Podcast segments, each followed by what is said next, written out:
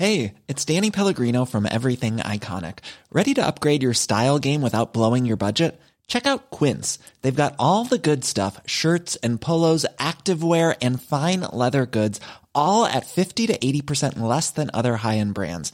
And the best part? They're all about safe, ethical, and responsible manufacturing. Get that luxury vibe without the luxury price tag. Hit up quince.com slash upgrade for free shipping and 365 day returns on your next order. That's quince.com slash upgrade. You can now support Ghost Maps on Patreon. Simply look for We Are Hantu or click the link in the description. Ghost Maps.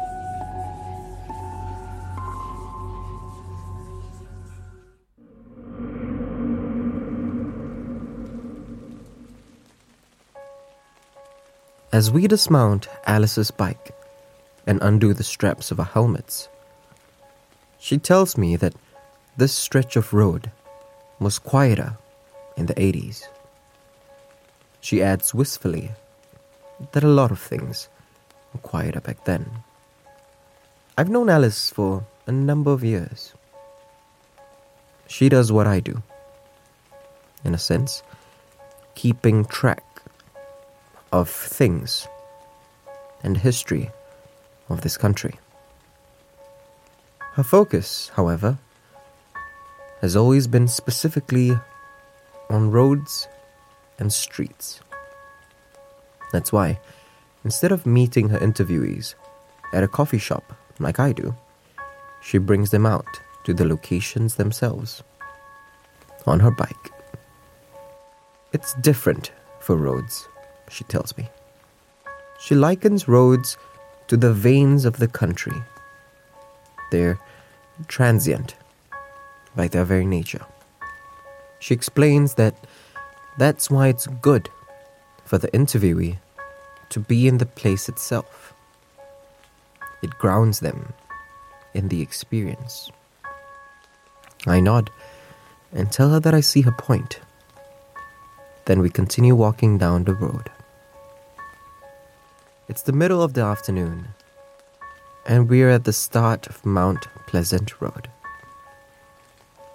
Alice wanted to tell me about one of her own personal experiences, but she wanted to do it her way. She tells me that it's a short ride from here to the Singapore Polo Club. But that short ride is where it all happened. I tell her to start from the beginning. It was 1986, and Alice was riding through this area with May, a girlfriend of hers. It was about seven in the evening, and the pair were headed back to May's place in Thomson. Alice herself had taken this route many times prior though she adds that those other rides were during the day. She admits that it might have been possible that she had missed little details before, but she knew the route itself pretty well. Which was why she found it strange that as she approached the turning towards Mount Pleasant Drive, there was a gate on her left. She had never seen that gate before. Beyond it was a dirt path that wound around several tall trees. Atop each pillar of the gate were ceramic birds that were covered in a thick layer of moss. The moment Alice's bike passed by the gates, its engine began sputtering and shut down entirely.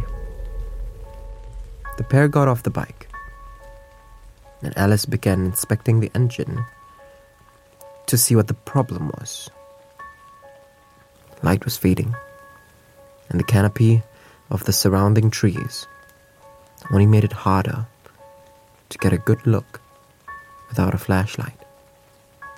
After about half a minute of inspecting the engine and the bike, Alice was still unable to find anything wrong. That's what May said. Maybe they can help. Alice stood up, looked in the direction where May was pointing, and felt her blood run cold. May would later describe what she saw was a nice, elderly couple. The man wore old man khakis and a batik shirt. The woman was dressed in a traditional kebaya. The man, May would say, was waving them over, almost as if to offer them help. What Alice saw was something else entirely. Help May push the bike, May, Alice said. She had hoped she had said it with enough urgency, but without panicking me.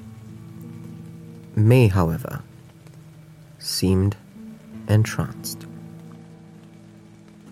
She kept telling Alice that the nice man looked like he wanted to help. Finally, Alice yelled at me. Push the damn bike, right now. May shook her head, almost as if to dust the cobwebs out of her mind. And she grabbed one of the handles and helped Alice push the bike in the direction of the polo club. After just a few meters, Alice tried the bike again and came to life almost immediately. The pair looked back, and May could still see the old man waving at her. But the elderly couple looked different at this distance. It looked almost as if they were shimmering, like the further Alice and May got from them, the harder it was for the couple to keep up their facade. Alice told me to get on the bike, and they rode down, past the polo club, and onto Thomson, where the road was a bit more crowded. I asked Alice what she saw. She paused a moment before answering. She points out first that Bukit Brown Cemetery was nearby, to the right of us, just beyond the road. Then she adds that what she saw wasn't a spirit. She tells me that she saw two young girls, both dressed in identical kebayas. Their hair was covering their faces. They knew that Alice knew that it was just a disguise. She says that's why their facade barely held up. She saw just one pair of red eyes glaring beyond the girls. And she could have sworn that she heard a snarl. Alice pauses again, then shudders next to me, despite the warm afternoon sun beating down on us. I've had experiences before that unexplained things and weird sensations, but nothing so direct, Alice says. She adds that that's the moment she knew she had to do what we do. She shrugs, then asks me, in a lighter tone, what was the moment that I knew? The one experience that I had that made me what I am today. I tell her, that's a story for another time. And I'll tell it to her on my terms. She smiles, punches me in the arm, and says that we should head back to the bike. I smile back and follow her as she walks back the way we came.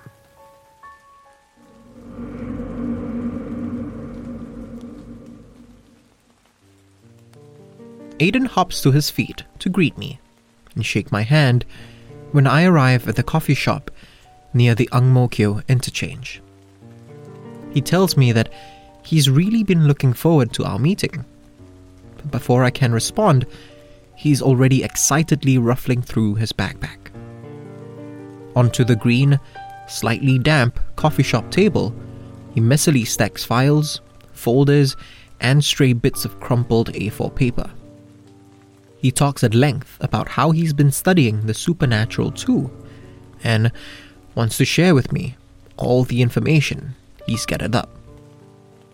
I managed to calm him down by telling him that maybe we could talk about all of this another time, and just to stick to what he's experienced personally for now. He nods, only slightly deflated by my suggestion. When the drink stall auntie comes by our table, I order myself a kopi-o, and Aiden asks for the same. Quickly, I interject and suggest that maybe a soothing lemon barley might be what he needs right now instead, to help him focus on telling his story as best as he can, of course. He agrees and changes his order. I ask Aiden where this enthusiasm for the supernatural came from, and he says that it actually only started after his own experience. Ah, I think to myself, with a slight smile, I've noticed over the years that there's a certain group of people who tend to jump into the supernatural rather eagerly after their first brush with the beyond. Aiden is clearly one of those people. It's certainly not the worst response to an otherwise traumatic incident, so I try not to discourage it. But it also means that I'll need to tread a little more cautiously when it comes to coaxing his story out of him. Aiden's barley arrives just as I take out my recorder and ask him to slowly start from the beginning. Devon and Pete didn't want to come out, but Aiden kept insisting. The last time that they were all in Singapore together had been around two years ago. So Aiden felt that the three childhood friends were long overdue for a reunion. Devon and Pete were hesitant because, unlike Aiden, neither of them were entirely comfortable with being out too late during the Hungry Ghost Month. After constantly badgering them about meeting up, though, Aiden's friends eventually relented, but only on two conditions. They'd meet near Devon and Pete's home in Tampines, and it would just be for a quick cup of coffee. We won't leave any later than 8 pm, Aiden promised. When they finally saw each other that evening, though, the three friends were immediately swept up by a comforting sense of familiarity. They joked and laughed as if no time had passed at all since they were last together. They reminisced, but also updated each other on where each of them were in their lives and where they hoped to be next. Before any of them knew it, it was well past 10 pm. Pete and Devon seemed uneasy when they realized how late it was, but not as nervous as they expected to be. Aiden proposed that they cut across a nearby park, which would take them straight to Pete's flat. From there, it was just another couple of minutes to Devon's place, after which Aiden would hop into a cab back to Ang Mo Kio. Devon and Pete agreed, and they all hurried along. Unsurprisingly, the park was pretty quiet at that hour. There were still a few people around, though a couple cozying up on a bench, a kid walking her dog, and an old man going for a late night stroll. Aiden, Devon, and Pete continued chatting, but Aiden could sense that his friends were getting a little tense. So he quickened the pace, and without a word, Devon and Pete kept up. They started to look a bit more relieved, especially with the main road now just in sight, about 200 meters away. But then Pete suddenly stopped in his tracks. Aiden tells me, in a tone that's definitely more somber than before, that when they were younger, Pete had confided in them that he had the ability to see beyond the ordinary. The third eye, he called it. Aiden at the time hadn't believed him, but kept his skepticism to himself. Staring blankly into the distance, he says, I honestly still didn't believe him, even right up to that moment. He pauses for a moment, then adds, But then I saw it. Pete was glaring at a particularly large, dark, and deep storm drain. Even under the slightly dim lights that lined the footpath they were on, Aiden could see that Pete had gone completely pale. Aiden asked what was going on, but Pete didn't answer. Devon followed Pete's line of sight, and whatever it was that had Pete so spooked, Aiden could tell from the expression on Devon's face that he clearly saw it too. Pete's eyes still locked on the storm drain. He hissed under his breath. Just keep moving. Devon and Pete carefully continued down the path towards the brighter lights of the main road. Aiden, however, kept staring at the drain, determined to see what it was that had frightened his friends. It didn't take long for that determination to pay off. It seemed vaguely human at first, and Aiden's first thought was that it might have been a homeless person. He called out to it and asked if it needed any help. Suddenly, it turns its attention towards Aiden. It moved, slowly at first, in a strange manner. Almost as if all the bones in its body were broken. Aiden was about to step forward to help it, but then it walked into the light. Its body was wrinkled and leathery. The flesh was split all over as if it had been cut and scratched over and over. And it was missing its head. Somehow, it seemed to be making some kind of noise, like the chittering of insects. Aiden couldn't move. Fear held him still, but also the shocking realization of just how wrong he had been all his life, and how much that arrogance was about to cost him. The creature seemed pleased by this, and made its way towards him, quicker than before. That's when Aiden felt someone grab his arm. He turned to see Pete pulling him. Run, his friend said. The pair sprinted out of the park and never once looked back to see if they were being followed. Aiden tells me that he was ill for three days after. A slight fever only, but a constant feeling of nausea as well, as if the fear he felt that night had taken root in his gut.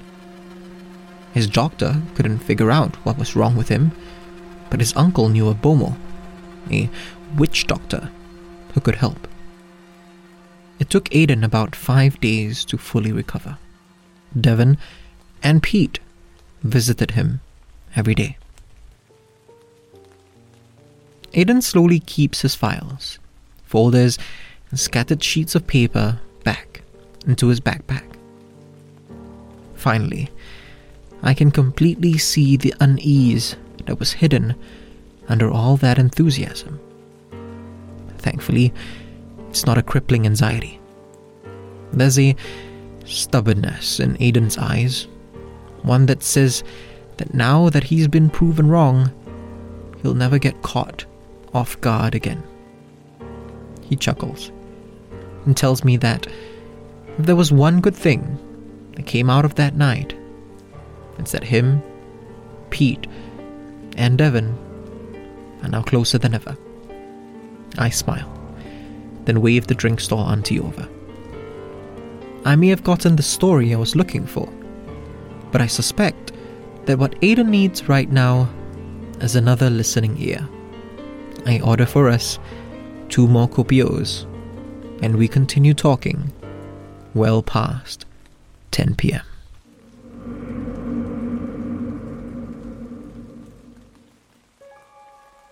I notice David's tattoo as soon as he takes a seat across from me. We're at a coffee shop in Sengkang, a couple of blocks away from his flat, on a nice, sunny Saturday afternoon. David doesn't seem to think much of the weather though. I suppose it's just rose tinted glasses, he says, with a shrug. The skies are never as clear as they used to be when you're a kid. David admits that his teenage years were probably no more special than most Singaporean kids back in the late 90s.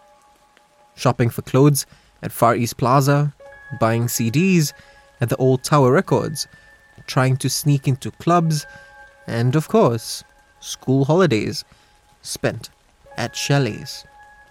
He laughs at how no one does that anymore. I don't want to sound like one of those old guys that goes on and on about what he used to do back in his day, though. He chuckles. I take the opportunity to ask about the tattoo on his right forearm. It's of a mahjong tile, one of those on which a Chinese character has been engraved. I recognize the character as Dong or East.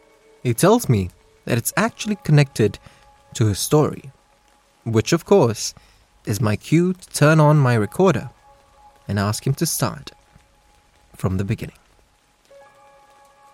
It was the December holidays back in 1998, and David and his friends were on the cusp of young adulthood. They'd all received their O level results just a week earlier. Most of them would be furthering their education locally. Some of them had opportunities to study abroad. A couple of them were even planning to jump straight into work. All of them, however, knew that this school holiday was probably going to be one of their last times hanging out together, even if none of them wanted to say it out loud. So, they decided to mark the occasion by booking a chalet over at East Coast Park. There were 10 of them at the chalet, including David's two best friends, Hadi and Joe, as well as his girlfriend at the time, Melissa.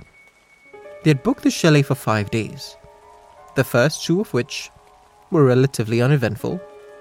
Most meals were lightly charred fare, like chicken, satay, or prawns, eaten off paper plates around the barbecue.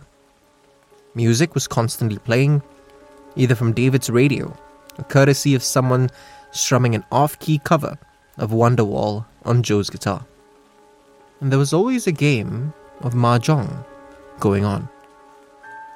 On the third night, David, Melissa, and two of their other friends, Samantha and Aaron, were in the middle of one of those games. It was around one in the morning, and no one had gone to bed yet. Hadi Joe and the rest of their friends were just chatting, mostly about their idealistic plans for the future.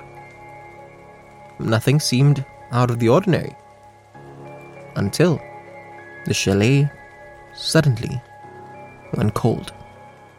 Not the kind of cold from a particularly chilly breeze or an air conditioner set too low, but almost like an overwhelming presence Hadi was the first to notice and tried to adjust the fans, but it didn't seem to make a difference. That's when David realized that something was wrong with Melissa. She had stopped speaking mid sentence and had gone completely pale. She tilted her head down and started mumbling to herself in what sounded like two different voices. But David couldn't make out what she was saying. Suddenly, her head shot back up, and something about her had completely changed, as if the lighting on her was all wrong. Her skin was sickly green, and her eyes didn't seem to focus. And then she spoke. It was a voice that David didn't recognize, but swears to me that he'll never forget. It was still a woman, but she sounded older, much older. There was a hoarseness to her voice that simply couldn't have come from his usually soft spoken girlfriend. She growled out a hello that got everyone's attention and stunned them into complete silence. Everyone, that is, except for Joe, who calmly but firmly asked this woman who she was and what she wanted. David would later find out that this wasn't Joe's first brush with the supernatural. But in that moment, David was in complete awe at his friend's bravery. The spirit, it seemed, was impressed too. In something almost approximating a friendly tone, she said, wearing an unsettling grin on Melissa's face, and she wanted to play mahjong. Joe told her that she had possessed their friend, and again, as politely as he could, that she was not welcome there. The spirit, however, simply replied, Then make me leave. Joe didn't respond to her. Instead, he looked pleadingly around the chalet. Samantha and Aaron had already stepped away from the table. But if the spirit wanted to play, then it needed people to play with. David followed Joe's line of sight and saw what his friend did. That despite having their futures ahead of them, in that very moment, the reality was that they were all still children. Terrified children. Eventually, Hadi stood up and, together with Joe, joined David at the mahjong table. David tells me that if the spirit had possessed anyone besides Melissa, he probably would have stepped away from the table too. I wasn't brave, he says, but I felt less scared with Hadi and Joe there. With her fellow players finally seated, the spirit reached out to the tiles in the center of the table. Before she started shuffling them, though, she said plainly, flashing that unsettling, ill fitting grin again, that she didn't like to lose. The boys only nodded as the sound of shuffled plastic tiles and hoarse laughter filled the chalet. They played for hours. Everyone who wasn't part of the game barely moved all night. One of the boys even wet himself. But still no one dared to make a sound. By 6:30, the spirit's side of the table was piled high with chips, which she looked upon proudly. It was around this time when the spirit suddenly let out a satisfied grunt, her voice more guttural than before, and then laid her head on the table. David, Joe, and Hadi were unsure of what was going on at first. But then David noticed that the chalet's fluorescent lights were now mixed with the warm rays of the sun shining through the windows. It was dawn. The spirit had left. Melissa rubbed the sleep from her eyes and asked what had happened. That morning, with two days remaining on their booking, the ten friends packed up and left. For years after, I never went back to that area, David says. He knew that the whole stretch had been revamped in the early 2000s and that all those familiar chalets were gone. When he finally decided to check out the area again a few years ago, it was a jarring experience for him. Certainly, though not entirely for the reasons he had expected. Standing there, watching as a whole new generation of teenagers whiled away their holidays, hopeful for the future that awaited them, he found himself filled with a mix of disorientation. That same sense of relief he had felt when that night came to an end. And a strange longing. A longing for when the skies always seemed clearer to him. A longing for barbecues and bad acoustic Wonderwall covers. And that's when I finally realized what David's tattoo means. It wasn't a reminder of his encounter, it was a reminder of his life before it.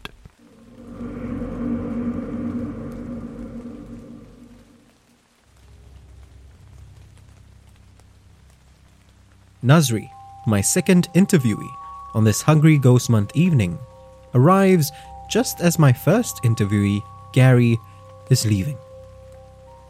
They exchange some pleasantries, but don't really say much else to each other, since Gary has to head home to his family.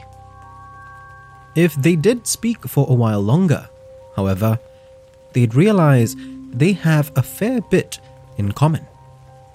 Like Gary, Nazri's here to share a couple of encounters he had during this time of the year, when the barriers between our world and that of the supernatural are at their thinnest. And just like Gary, Nazri's encounters happened during his basic military training on Pulau Tekong. No matter how many ghost stories you hear about the island, some part of you just hopes that they're all nonsense, Nazri says, as he orders himself a teh at this Bedok coffee shop. Or, even if they are true, you at least hope that it never happens to you. Nazri is a lecturer at an arts school these days. One of his students, Adam, was a former interviewee of mine and has followed me on a couple of other interviews. Adam actually asked if he could join us tonight, but Nazri requested that he not be here. I've mentioned to the class before, in passing, that I've got some army ghost stories, Nazri tells me. But it's one thing to casually talk about these experiences with my students, and a whole other thing to cross the line and have him hear the entire story. I, personally, know that Adam's made of sterner stuff but I keep this to myself. Instead, I shift the conversation back to Nazri's experiences. Two of them, to be precise. You hope that it never happens to you. And then it happens one after another, Nazri says, with a laugh. With a smirk, I tell him that I understand how that can feel like. He laughs again though he looks slightly embarrassed. I give him a reassuring smile. And as Nazri's Teo arrives, I switch my recorder back on and ask him to start from the beginning.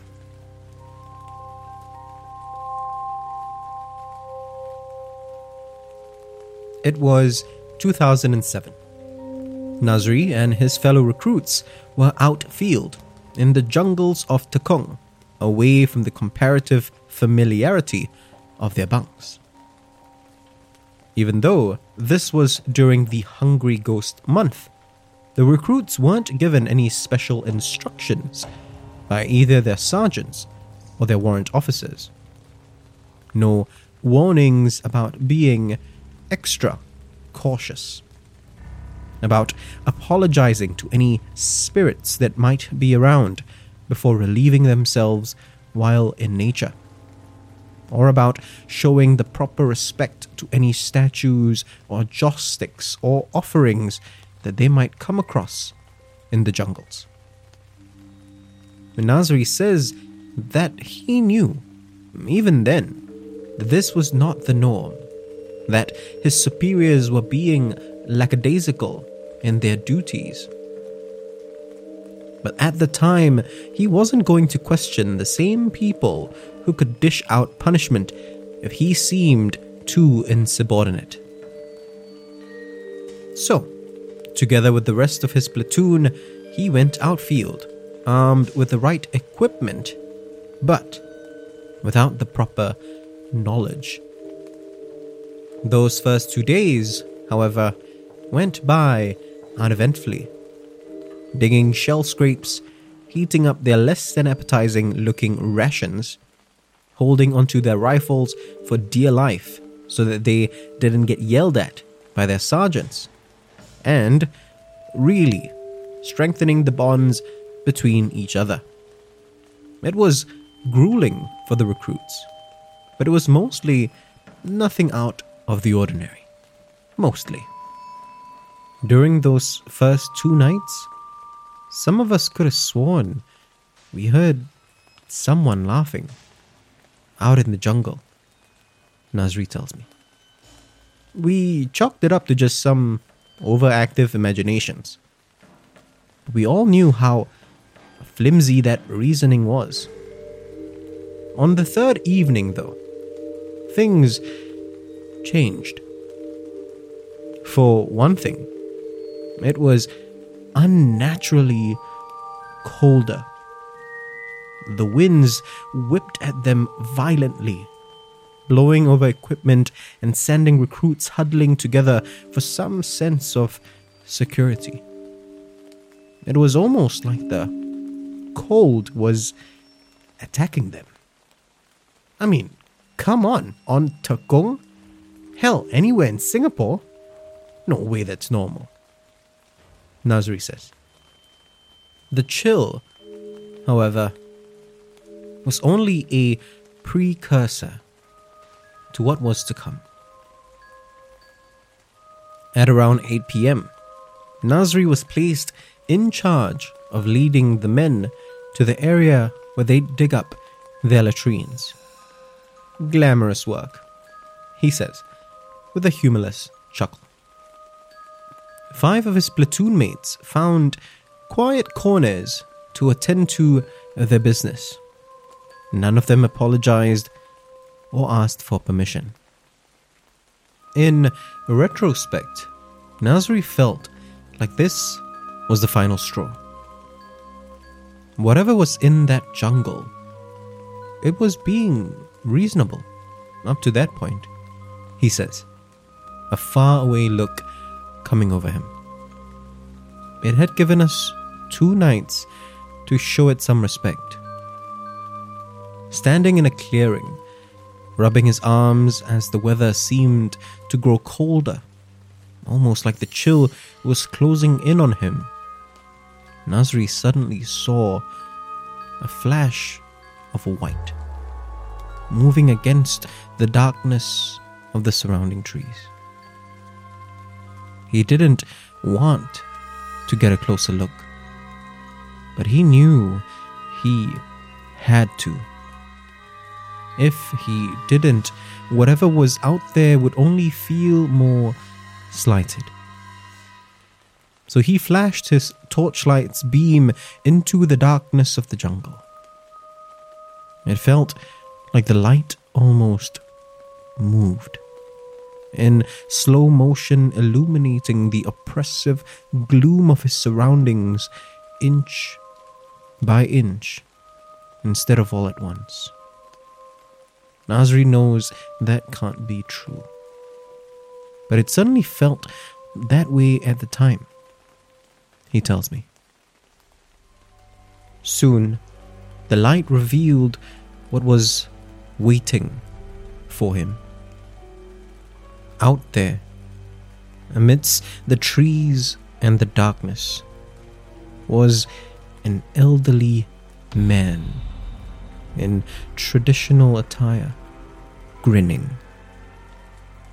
It certainly wasn't a pleasant expression, but it wasn't even maliciously playful either. Somehow his lips stretched from ear to ear, his yellowed, crooked teeth bared. Behind all of that was anger. I wanted to run, Nazri tells me. But I, I couldn't. I don't know if it was fear or something else, but I was frozen there. To make matters worse, the man started moving towards Nazri. He can't recall precisely how he moved, though. Sometimes I remember him just walking slowly, he says. Other times he was crawling like like a spider. Sometimes he was floating and sometimes somehow it was all three. However, the man made his way towards him. Nazri definitely remembers what he did next. He prayed. He kept his eyes open the whole time, unblinkingly watching the man as he came closer and closer. Nazri couldn't bring himself to meet his gaze directly. Instead, he just stared at that hungry grin. And he kept praying. And after what felt like far too long, Nazri couldn't keep his eyes open. He blinked. And when he opened his eyes again, the man was gone. Finally, regaining control of his senses, Nazri yelled for the other recruits to finish up whatever they were doing. And together, they all quickly made their way back to where the rest of the platoon were. Nazri tried telling his sergeant what had happened, but his superior just waved him off and even yelled at him for taking too long. I just took the scolding, he tells me. Honestly, after what I faced in the jungle, an angry sergeant was nothing. But then he sighs and adds, I just wish it was the last thing I had to deal with that night. Exhausted from his ordeal, it didn't take long for Nazri to fall asleep in his shell scrape, even knowing what was out there. He figured that if the man really wanted to do something horrible to him, he would have done it already. And he did leave Nazri alone for the rest of the night. Except to give him a warning. Around four in the morning, Nazri woke up to the sound of something moving and the shell scrape in front of him. I only remembered later that this was the demo shell scrape that our sergeant had dug. He says, No one should have been in there. Groggily, Nazri opened his eyes and thought for a second that he saw a soldier standing in the shell scrape. He didn't recognize this soldier, but he was also not entirely awake yet, so he didn't think much of it at the time. Still, he knew immediately that there were a couple of things wrong. For one, the soldier was dressed in the old Temasek green uniform from the 60s. Another thing that stood out was that he had his rifle out and aimed at Nazri's buddy Vivek. Nazri blinked, hoping to clear out the blariness, but where the soldier was a second ago, the elderly man stood instead. The man was not looking at him, though. Nazri was at least thankful for that. But, like the soldier before, the man was staring directly at Vivek. He tells me. Nazri blinked again. This time, the shell scrape was empty. I was ready to call it a nightmare, he says. I mean, it all happened in that state between sleep and consciousness. But then, when we returned to our bunks a few days later, Nazri shivers. He apologizes and says he needs another drink before he continues. I tell him it's absolutely fine and turn to call the drink stall auntie over, but then stop before I can wave to get her attention. Standing at the stall is a soldier. Not an NS man who's just come back from camp but a soldier in a Temasek green uniform. I guess out, No. A little too loudly. And Nazri asks if I'm okay. I quickly turn back to him to reassure him, to tell him I'm fine and that there's nothing, nothing at all to worry about. But when I turn back, the soldier's gone. I pause for a moment.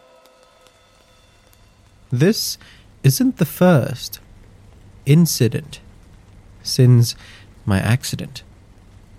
I thought I might have just been tired. But this is clearly more than burnout something's going on. And I decide that I need to explore this, to figure out what's happening.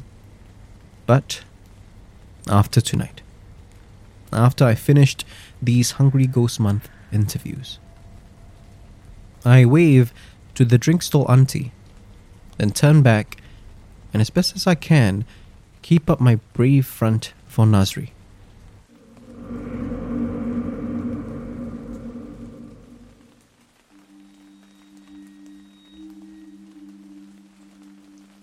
John is not my interviewee's real name. Using an alias was actually his one condition for meeting me this evening at a coffee shop in Tanjong Pagar. He explains this was important to him because of when and where his story is set. The old Hill Street police station has served several purposes since it opened its doors in 1934. John worked there in the early 2000s, around the time it first assumed its role as the headquarters for a government ministry. He left more than a decade ago, though, and has since had stints at privately owned events companies instead. Right from the start, though, I knew this line of work was what I wanted to do. He tells me. Events can be, and usually are, chaotic. I enjoy bringing enough order to make that chaos fun. He adds, with a smile. But as much as he loves this industry on a whole, John's own sense of purpose wasn't always as clear. When he had first joined the ministry, the greater cultural mindset was very old fashioned. It wasn't just in his workplace. Everyone he knew understood that you worked long hours not out of the love for what you do, but because that was what was expected of you. You stayed in late or went to the office on weekends. Because if you didn't, everyone else would treat you like you were slacking off, he says. And when you're starting out, that can make things really tough for you. He knows this way of thinking is still very much the norm among a lot of people today. But he's glad to see it's changing slowly, especially among the younger crowd. That said, however, it was this need to work at ungodly hours that resulted in John's incident. As our drinks arrive, kopi for me, a teh-o for him, I switch my recorder on and ask him to start from the beginning.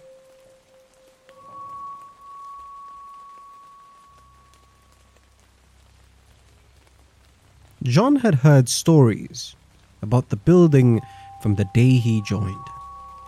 Lots of insinuation and second hand accounts from colleagues about sightings and encounters.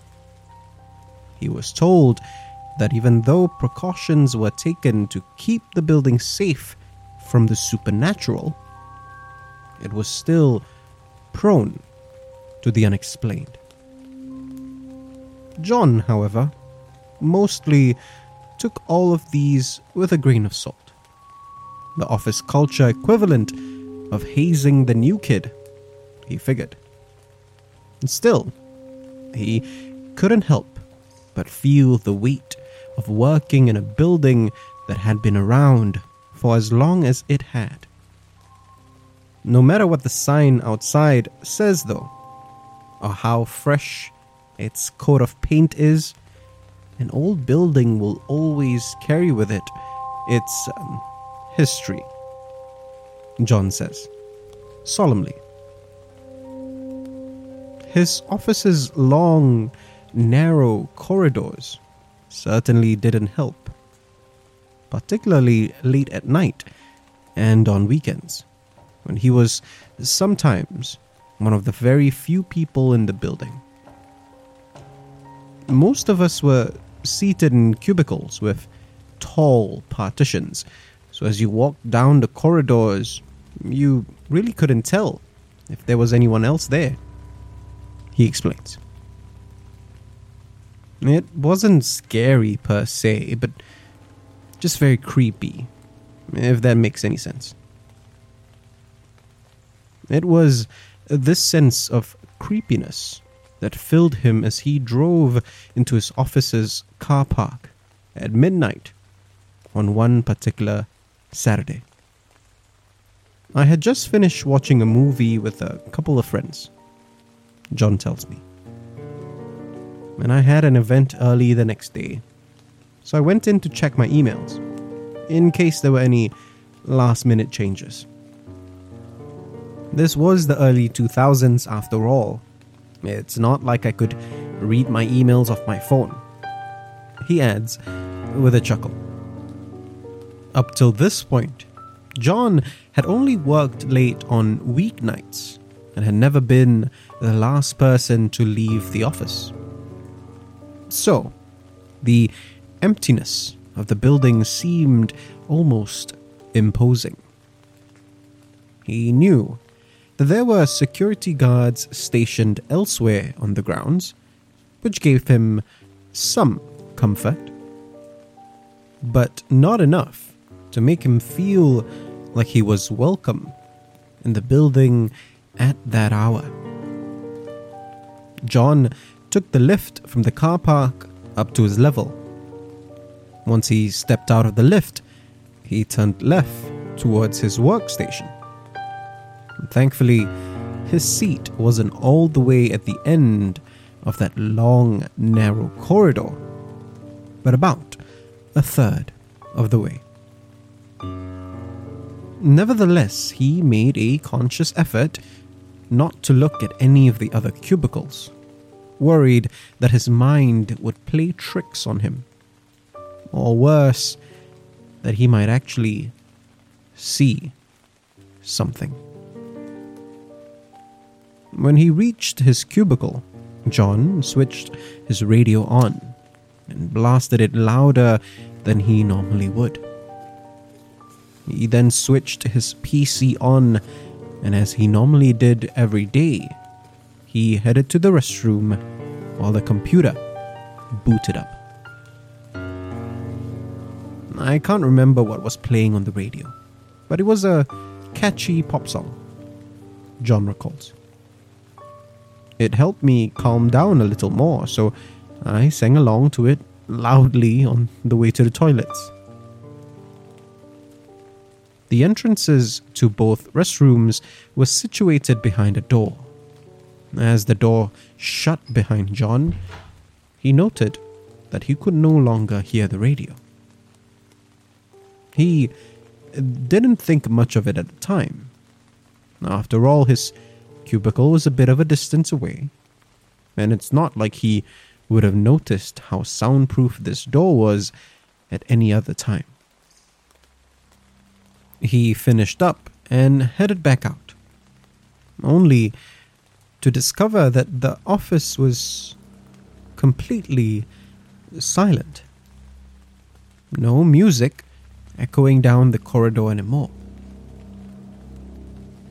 I could feel the fear rising in me, but I tried to reason it all out. He says. Maybe the radio's battery died, he thought to himself.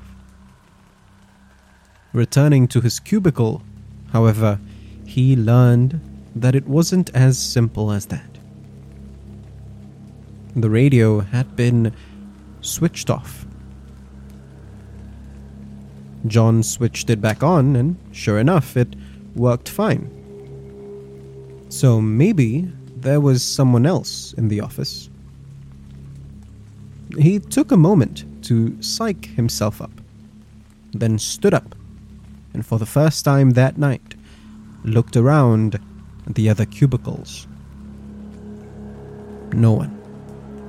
No glow from any other computers, not even any sound of movement.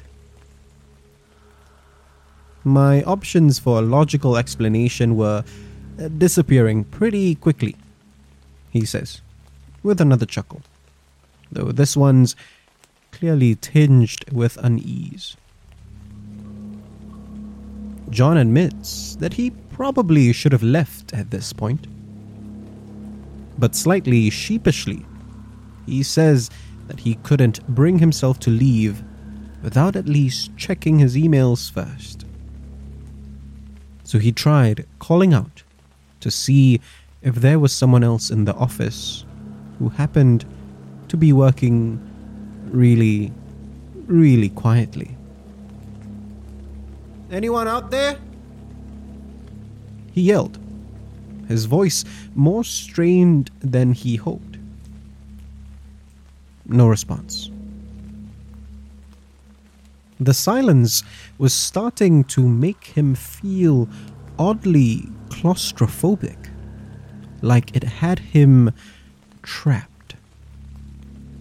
And as he skimmed through his emails, he gave the security guards a call to ask if anyone had come by and switched off his radio. They sounded confused and just a little worried. No one had come up to his floor at all. Keeping his voice as steady as he could. He thanked them, hung up the phone, and shut his computer down. He then switched his radio back off and made his way to the lift. But just as the lift door opened, however, he heard the click of his radio being switched on. Instead of music, it was tuned to static. Static echoed down the long corridor. Static that screamed at him. In that noise, he could have sworn he heard a voice. No, not a voice, but a discordant collection of voices in different languages. They all growled the same thing. Leave.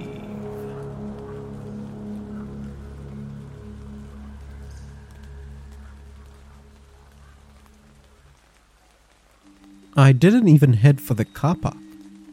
Just because I didn't want to be alone any longer than I needed to be. John tells me. Instead, he jogged over to Clarke Quay, where he hailed a cab to take him back home. Oddly enough, he found that he wasn't gripped by that same terror the next day at his event. He told a couple of colleagues what had happened and received either one of two responses. Some of them looked deeply affected, swearing to never work late again no matter what. Others were almost desperate to brush it off and reason it away. I still keep in contact with lots of the people who were affected by the story, he says, with a smile that speaks volumes. John tells me that the reason his fear dissipated overnight seemed obvious to him immediately. Those voices weren't a warning, he says. At least, not totally. He thinks that while the spirits certainly wanted the building to themselves at that hour, they also were expressing concern for him. He realizes that he's probably projecting his own feelings onto the situation. Feelings he was already harboring at the time. But I'm happier now, he says. So, really, what difference does it make? I smile and tell him that I can't, and honestly, won't argue with that logic.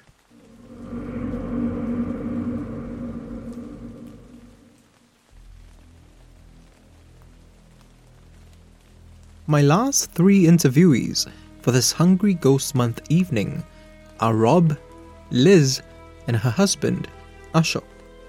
The trio have been inseparable since college, when Liz and Ashok met while studying in Australia. We ran in different circles before college, Liz says. Ashok, however, adds with a grin what she's very kindly not saying is that she was the popular party girl and I was the bookworm. Liz gives Ashok a playful wink, then says, And yet, for some reason, I always got better grades than you. Rob laughs boisterously at this, earning him glares from this Ubi coffee shop's other patrons. I'll never understand what she saw in him. I'm just glad she saw something, Rob says, slapping Ashok on the back. Rob was a Sydney native and Ashok's college roommate. When Ashok moved back to Singapore, Rob thought a change of scenery would be nice, and looked for work here too. This was seven years ago. These days, Liz admits that they don't see each other as often as they used to. She says, matter of factly, I work at SGH. Ashok works in Science Park. This clown's in the CBD. It's not like we can do regular lunch dates. Still, she says that whenever Ashok and her do meet up with Rob, it's like the old days all over again. Just with less partying, she laughs. Rob says that it was during these old days when their story takes place. It's a long one, but if you guys don't mind, I'd like to talk about what happened that first night.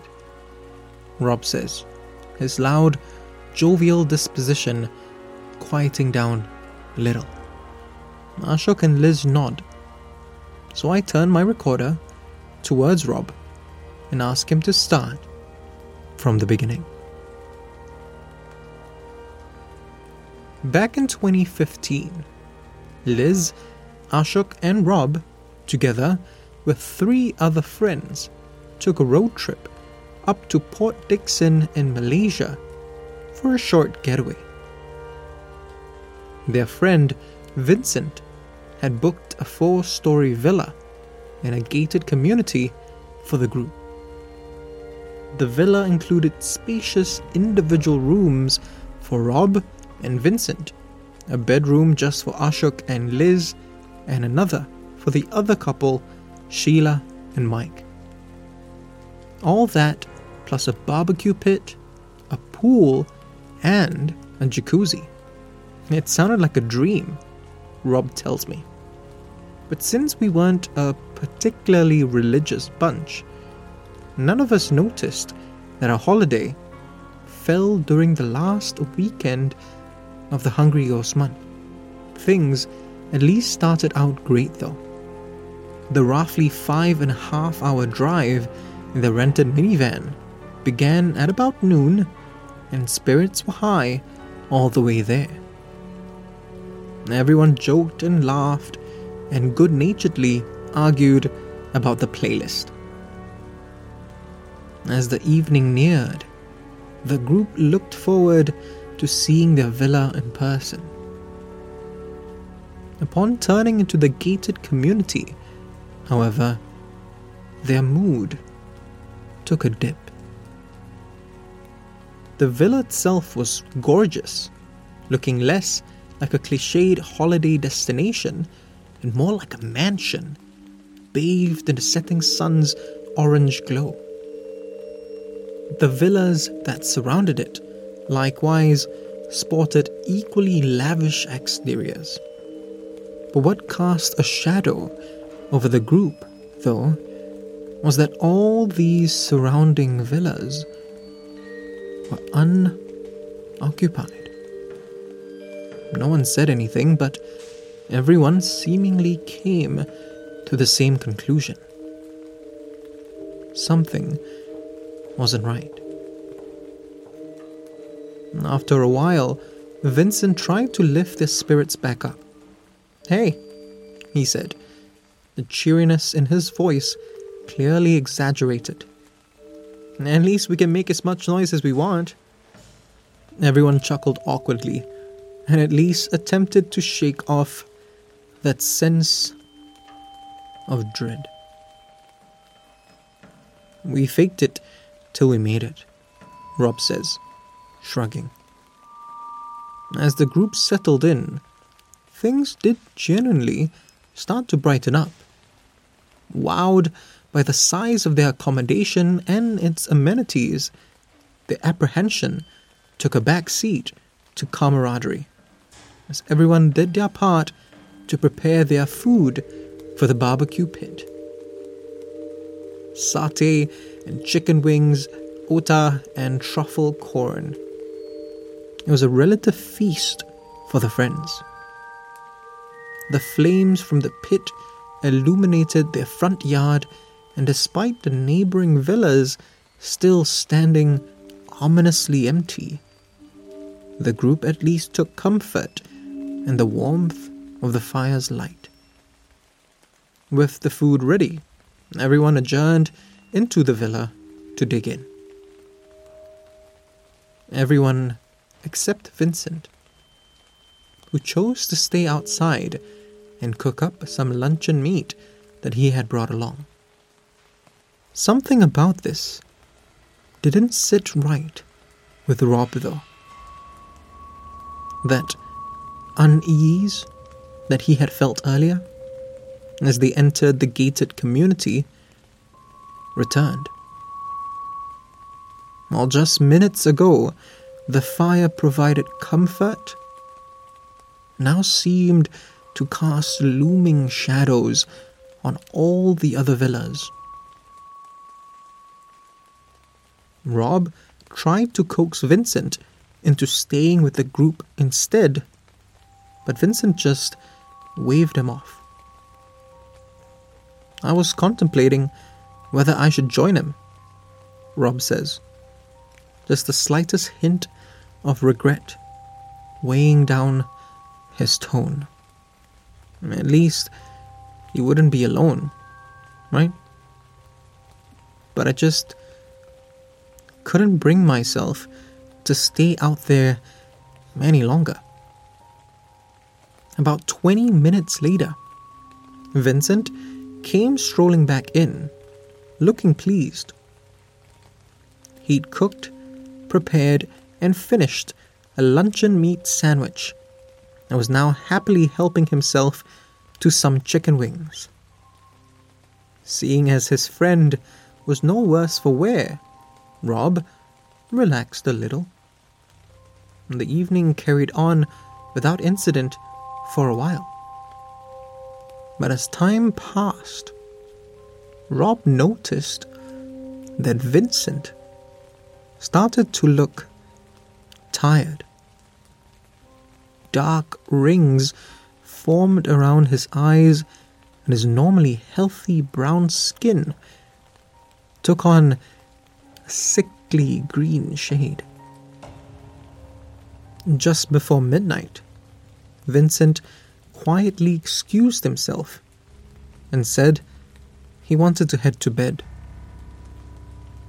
The rest of the group jokingly chided him, but Vincent snapped back at them with a string of profanities. Liz, Ashok, and Rob all agree that they'd never seen him like that before. There was a viciousness to his tone, Rob says, shuddering at the memory. And as Vincent stormed up to his room, the rest of the group expressed their concern. A couple of minutes later, it was decided that Rob should go check on him, since the two of them were pretty close making his way cautiously towards Vincent's room on the second floor. Rob was once again gripped by that same feeling from earlier. That sense that something was wrong. He was about to knock on Vincent's door when he heard his friend loudly retching from inside.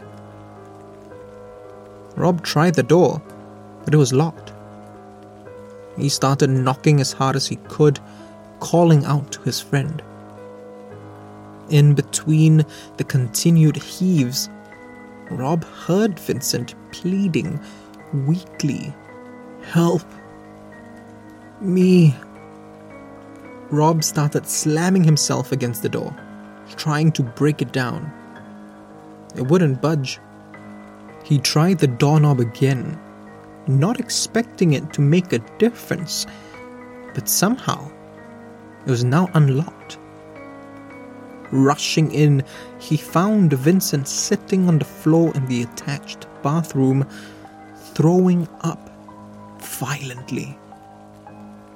The bathroom was covered in sick, mixed with blood and something else. Something stringy that Rob couldn't quite make out. But that wasn't his main concern at the time. Rob helped Vincent to the shower, where he washed him down, even as his friend continued throwing up. The rest of the group soon came rushing up after hearing the commotion. Liz grabbed some towels, and Sheila fetched the paracetamol she had packed just in case, while Mike brought up a couple of bottles of mineral water. And as Vincent's condition slowly started to stabilize, Ashok helped to clean up the mess in the bathroom. The whole incident felt like forever. It had only been a few minutes. By half past midnight, Vincent was fast asleep in bed. Exhausted from the ordeal, the rest of the group hesitantly agreed that they would discuss what had happened in the morning. Rob didn't sleep in his own room that night, instead, opting to crash on the floor of Vincent's room, just in case. The following morning, Vincent awoke with a mild headache, nothing worse than a slight hangover. When his friends asked him what he could recall from the night before, he said that he couldn't remember anything beyond staying outside when everyone else went in. We didn't really get into the details with him, Rob says. We figured there was no need to freak him out, and, well, I know it sounds stupid, but we all tried to reason it away. Everyone just assumed that the luncheon meat had gone bad, Liz says. Even though it definitely wouldn't account for the state in which we'd found Vince the night before. Still, we hoped that that would be the end of it, Ashok says. Then sighs and continues. But on some level, I think we all knew that this was just the beginning.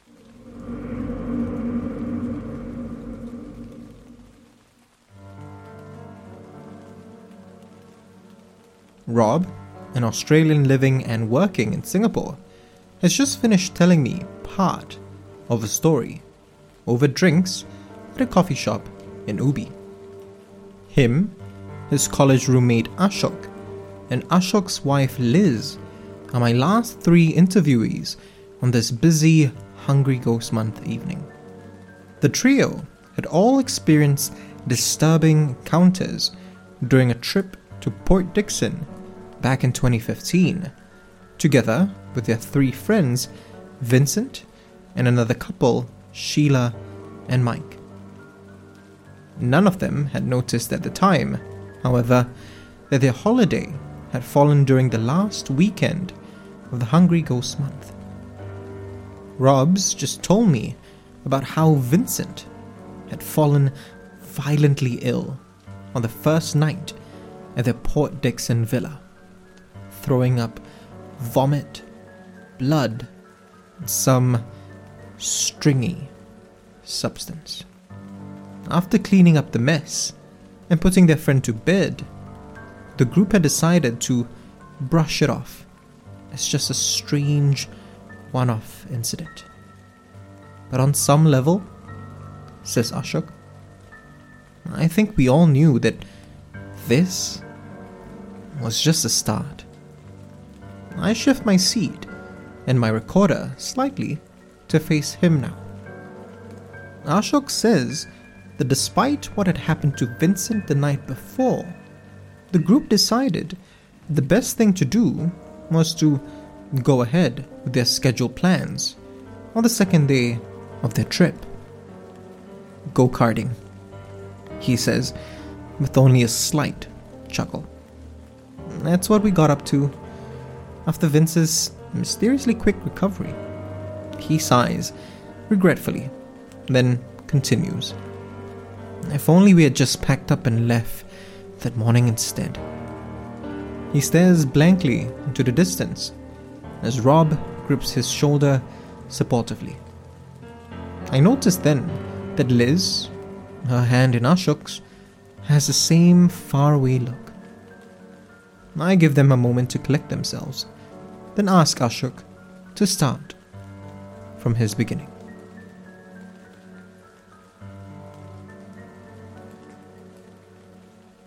After an afternoon of go karting, group stopped by a cafe to grab some sandwiches and finger food for dinner.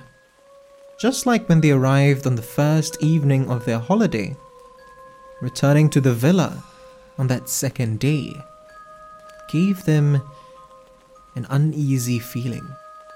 All the surrounding villas remained unoccupied, and even the late afternoon's enchanting glow couldn't make up for the foreboding sense of dread that their accommodation inspired.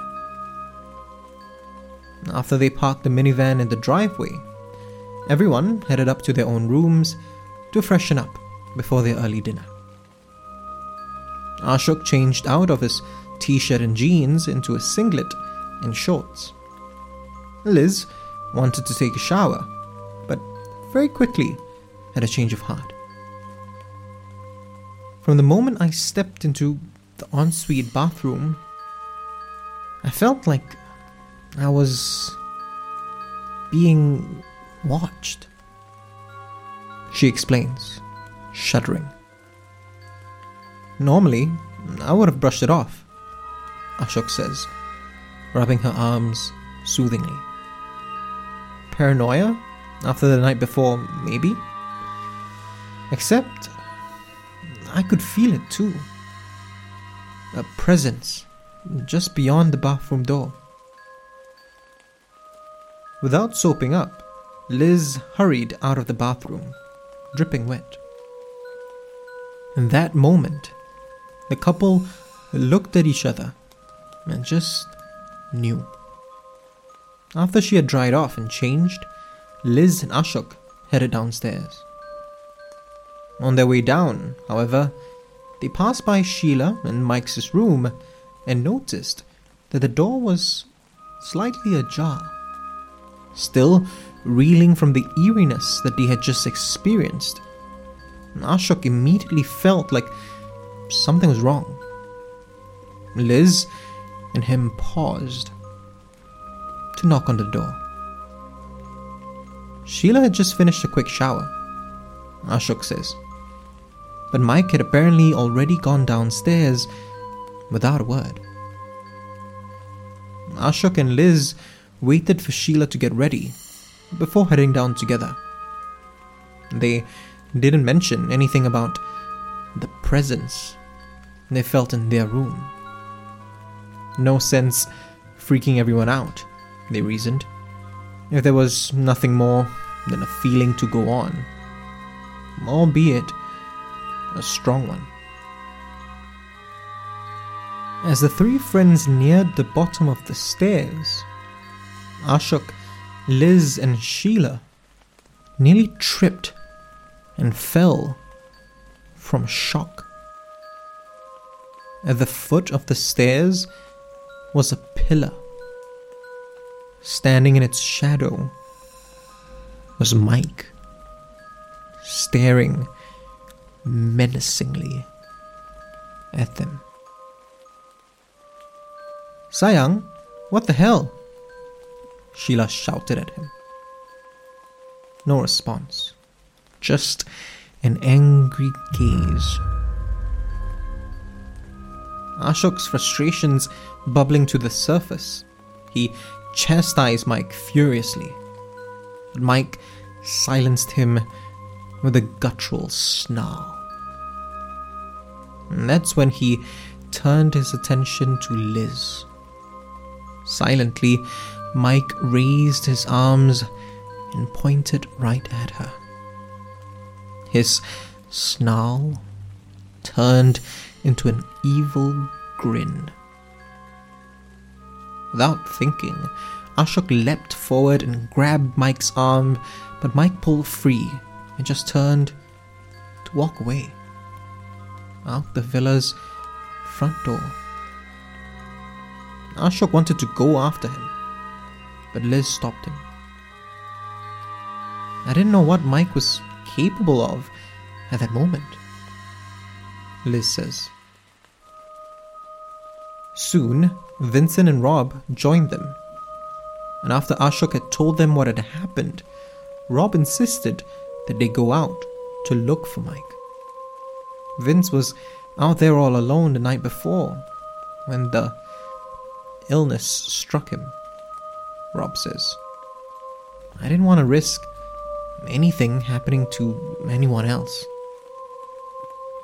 Ashok was still hesitant, more for Liz's safety than anything else. But just as they had all agreed to head out, however, Mike walked back in, looking none the worse for wear. He talked about the sunset and how beautiful it was out there. Like nothing had happened. Ashok tells me, shaking his head. Ashok, Liz, and Sheila tried to question him, to ask him about what had happened earlier. But Mike genuinely seemed to have no recollection. As far as he was concerned, he just took a stroll outside to enjoy the view, while Sheila was taking a shower. Mike brushed off any further questions, and eventually, the group settled down for dinner. We still tried to hold on to this dying hope that things weren't as bad as they seemed. Ashok says. There was no fooling ourselves this time. Everyone ate silently, the gravity of the situation finally dawning on all of them. When he was done, Mike wanted to head up to sleep. But Sheila awkwardly said she would rather spend the night in Ashok and Liz's room. Sheila seemed to be bracing herself, waiting for that twisted version of her husband to return. Ashok had tensed up too, prepared to leap in front of Sheila if Mike showed any signs of aggression. Instead, Mike just looked confused, then shrugged and said that he'd keep the door unlocked if she changed her mind. Rob and Vincent headed up next, each to their own rooms.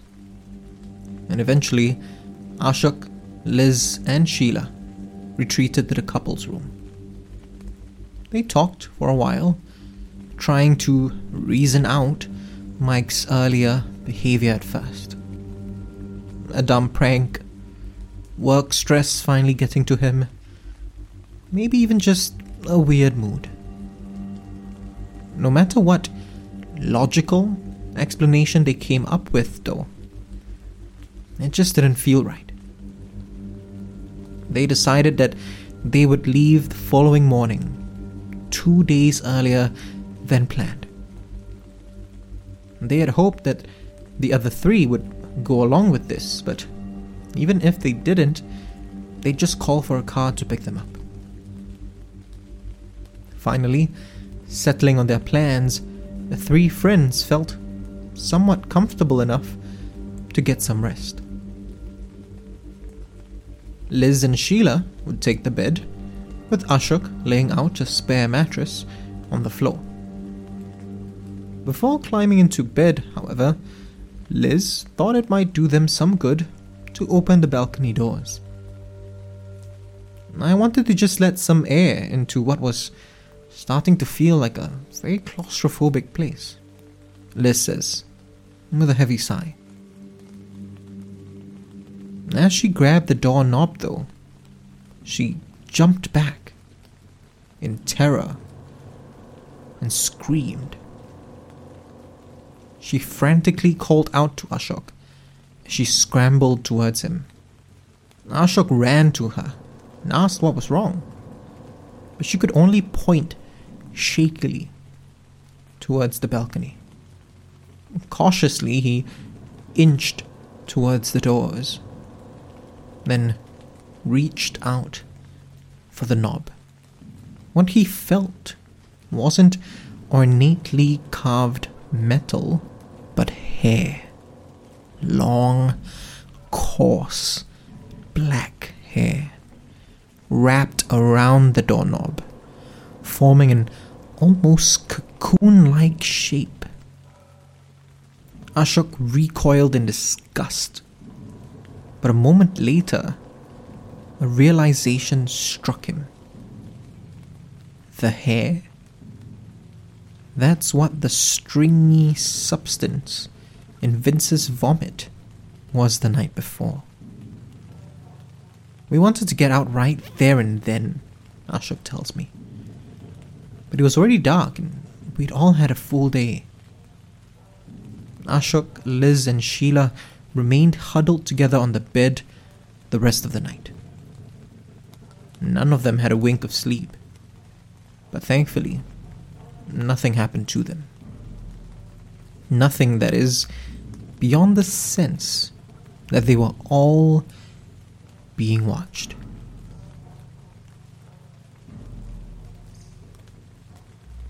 The following morning, Ashok explained to the rest of the group why they needed to leave. Much to his relief, everyone agreed. We packed our things as quickly as we could, hopped into the minivan, and sped off.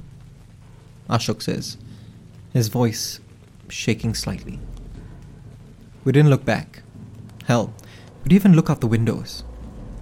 last thing we wanted to see all those other unoccupied villas. He hesitates on the word unoccupied, and I can understand why. Everyone's silent for a second, and I wonder whether that's the end of the ordeal. But then, almost as if she senses my uncertainty, Liz speaks up. What we didn't realize then she says, was that something followed us home.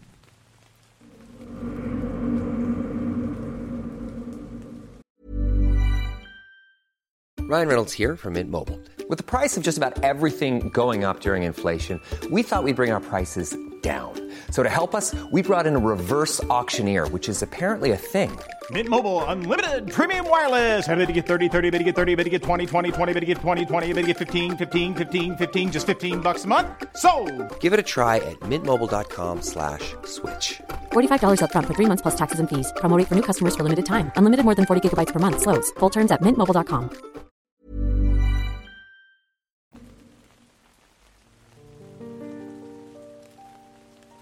It's getting late on this chilly, Hungry Ghost Month evening. My last interviewees tonight Liz, her husband Ashok, and their friend Rob have been sharing stories of strange encounters while on holiday in Port Dickson.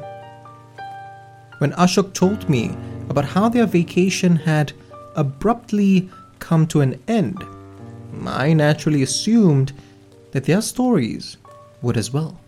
And after a short pause, however, Liz said, What we didn't realize then was that something followed us home. I naturally shift my attention to her now and ask when exactly she knew that they were being followed. She says that she had felt uneasy throughout the entire drive back to Singapore, but initially chalked it up to their experiences over the past two days. I think it was only when we hit Johor that I finally realized that it was something else. Liz reminds me that she had felt like she was being watched the afternoon before in their holiday villa. As they got closer and closer to Singapore, that same feeling returned. Only stronger and stronger. I was hoping that as soon as we crossed the causeway, things would go back to normal and I could leave it all behind, she says. She inhales deeply, bracing herself, I assume, to tell this part of the story. As she exhales, I tell her to take her time, and when she's ready, she can start from her beginning. When Liz and Ashok returned to their flat in Siglap that evening, it seemed like the presence had finally decided to leave Liz alone. She also acknowledges, however, that maybe being back in their own home brought some sense of comfort too. And honestly, I think we were just too exhausted to give it the attention it's clearly craving, she adds with a slight chuckle. Whatever the reason for her respite, the couple was calm enough to head to bed relatively early that night. At around 6 the following morning, though, Liz was awoken by aches all over her body. Struggling out of bed and into their bathroom, she switched on the lights to find bruises covering her arms, legs, and shoulders. She tried to call out to Ashok, but her yell was suddenly cut short. Only a terrified gasp escaped her lips. In her peripheral vision, Liz saw what looked like a child standing in the corner of her bathroom. She spun around in a panic, but couldn't get a clear look at the child. Finally, she dashed out of the bathroom to wake her husband. Although he was shocked by her contusions, Ashok still tried to comfort her, assuring her that nothing had followed them back. He told me that this was probably my body's way of struggling with the stress that we had all gone through, she says. She adds that while she understood what he was trying to do, she knew, even then, that this was more than that. Still, after about an hour, she managed to regain her composure a little. Since their holiday had ended earlier, she had two more vacation days left. She decided that this day was as good a time as any to run some errands she had been putting off. And after everything that happened within the walls of that villa in Port Dickson, she says, the last thing I wanted was to spend another second indoors. So, Liz put on a brave face, went about the rest of her day as best as she could. Wherever she went, though, the presence seemed to follow her. Sometimes it was nothing more than a prickling sensation on the back of her neck. Sometimes it felt like she was being watched from afar. And sometimes, sometimes she could have sworn she saw that child again, always just out of her line of sight. That night, Liz told Ashok about her day. Together, they decided that they'd figure out how to deal with it in the morning. But once again, at six the following morning, Liz was awoken by aches.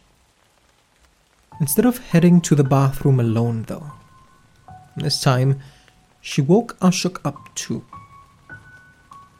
Bleary eyed, Ashok rolled over in bed, then yelled out in fright.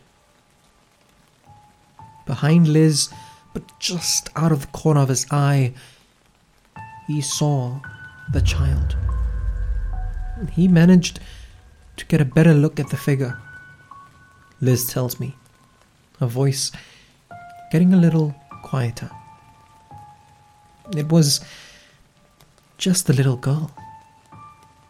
While the shock of it initially frightened Ashok, what he was left with, however, was an aura of sadness emanating from the ghostly child. The couple quickly headed out to their neighborhood coffee shop.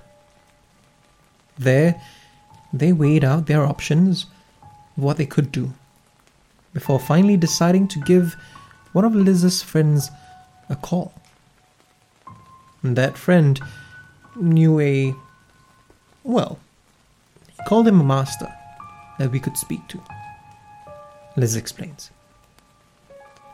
They headed to a temple that very afternoon, but the master greeted them at the gate.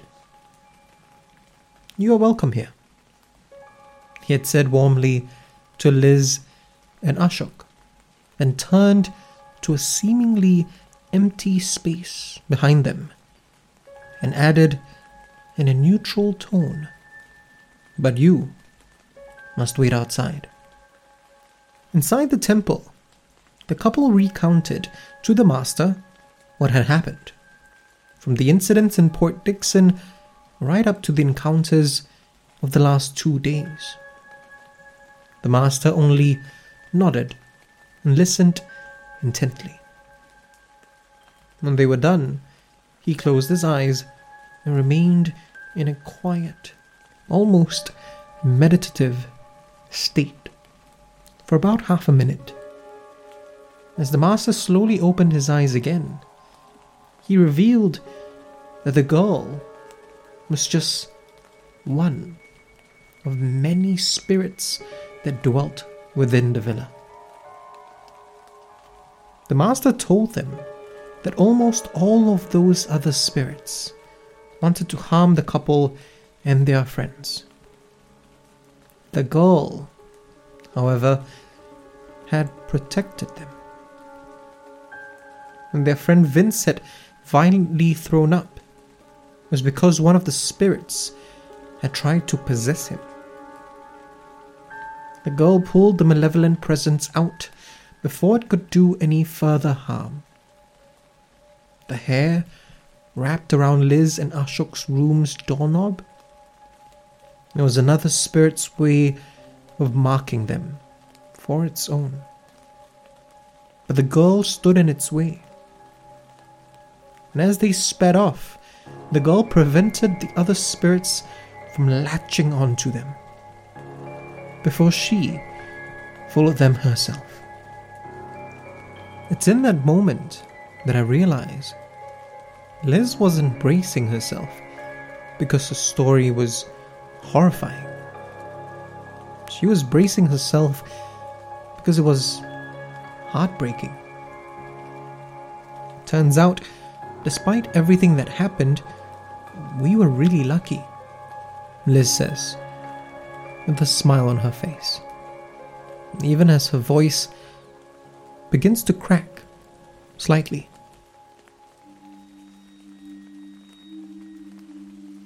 The bruises and aches that Liz had received were the only way the little girl knew how to get her attention.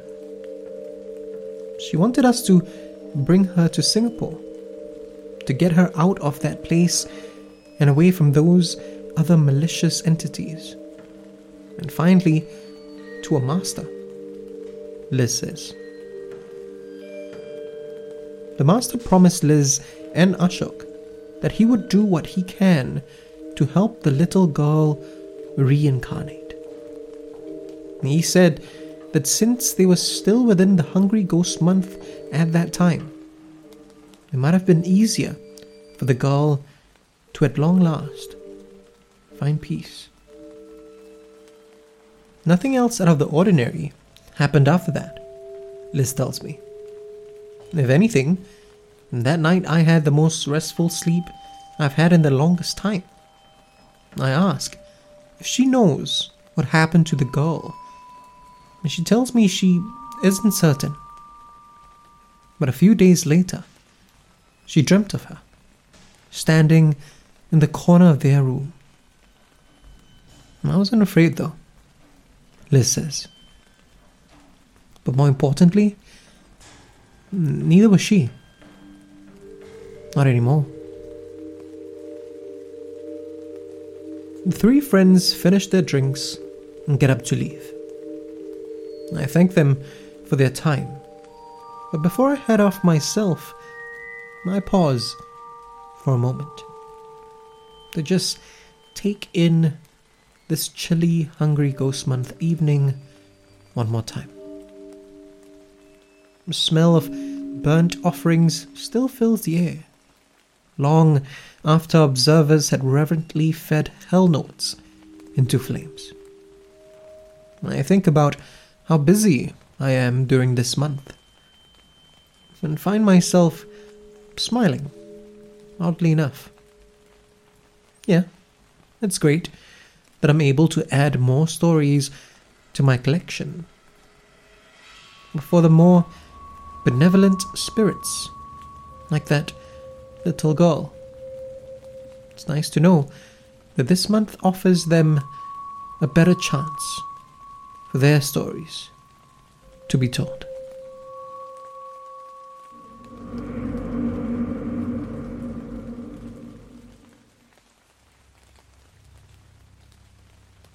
Everything I'm about to tell you is based on hearsay. Says Christian in a conspiratorial whisper. Christian is a train driver. It's a job he's done for 15 years, and he's done it well. But he admits it can get monotonous. Believe me, I'm not complaining. He tells me, as he takes a seat at the Sime coffee shop. Everything's thoroughly checked out. Everyone's safety is pretty much a given. But you know how this is, lah. When it's all running smoothly, people will look elsewhere for excitement. In most jobs, this means office gossip. For Christian and his colleagues, this takes the form of an unusual sighting which is why I needed to add the disclaimer. He explains. This is about as close to office gossip as we'll get for us train drivers. This story has been pieced together by a few of Christian's colleagues. He can't entirely vouch for it, but he's heard of me and what I do, and he thought that I might be interested in it. I tell him that I certainly am, as I take out my recorder and ask him to start from the beginning.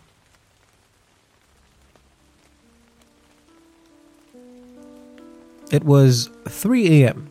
on a Thursday morning in 2013, and Christian's fellow train driver, Walter, had just arrived at work. Walter was set to drive the sweep train that day. Sweep trains go through the whole line to make sure that there aren't any materials or equipment left on the track. Christian explains. Most of the time, these sweeps turned up nothing of concern. This Thursday morning was different, though.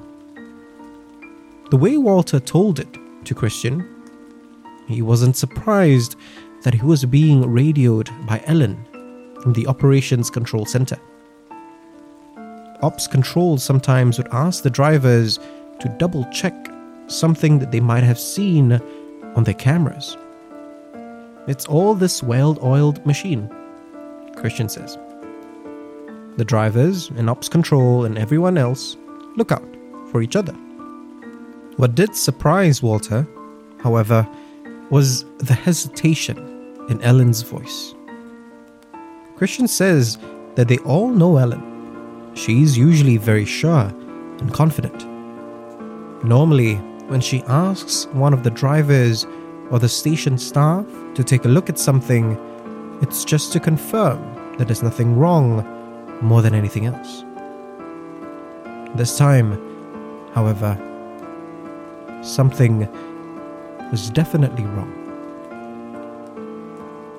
Walter, there's, there's someone at the point machine, she said.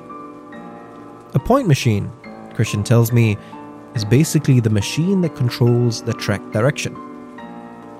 Like everywhere else on the tracks, when there's a train running, there shouldn't have been anyone at the point machine. But that's what Ellen saw on her monitor. Clear as day, a construction worker standing at the point machine, staring directly at the camera itself. The construction worker, as Ellen told Christian, looked sad. But there was a blankness in his eyes, an emptiness that Alan had never seen in anyone. Not anyone alive, anyway. For some reason, at that very moment, Alan thought of bodies in caskets. Bodies that, no matter how well made up or dressed, were without a doubt devoid of life. Not taking her attention off the monitor, Ellen first radioed the station staff to take a look. After all, the point machine was within the border of the station. Ellen made the mistake, however, of telling them what she had seen. No one wanted to check it out, Christian says, then adds with a smirk, understandably. So instead, she radioed Walter. And she had told him what she had seen. There was a pause before Walter's response. Walter, Christian says, was one of those guys who kept his head down and did what he was told. Which is why his hesitance cemented her own fears. Finally, however, after what felt like ages, Walter agreed to alight the train and head over to the point machine. It was about 4:30 a.m. when Walter reached the location. He was filled with relief and he found nothing, and no one was there. He radioed back to Ellen to ask if she still saw anyone else there. She hesitated again. Later, Ellen would tell Christian that she didn't take her eyes off the monitor, not for a second. She barely even blinked. But the moment the cameras picked up Walter, the mysterious construction worker vanished. Right before her eyes. Alan told Walter as much, her voice shaking so badly now that it washed away all of that relief he had felt and replaced it with sadness. Walter told Ellen that he'd look around for a bit. But every fiber of his being just wanted to leave, Christian tells me. As he continued to inspect the area, however, that sadness grew stronger. It drove Walter, first to tears. The longer he stayed there, though, he could feel his grip on sanity begin to slip. The sadness warped into paranoia, panic, claustrophobia.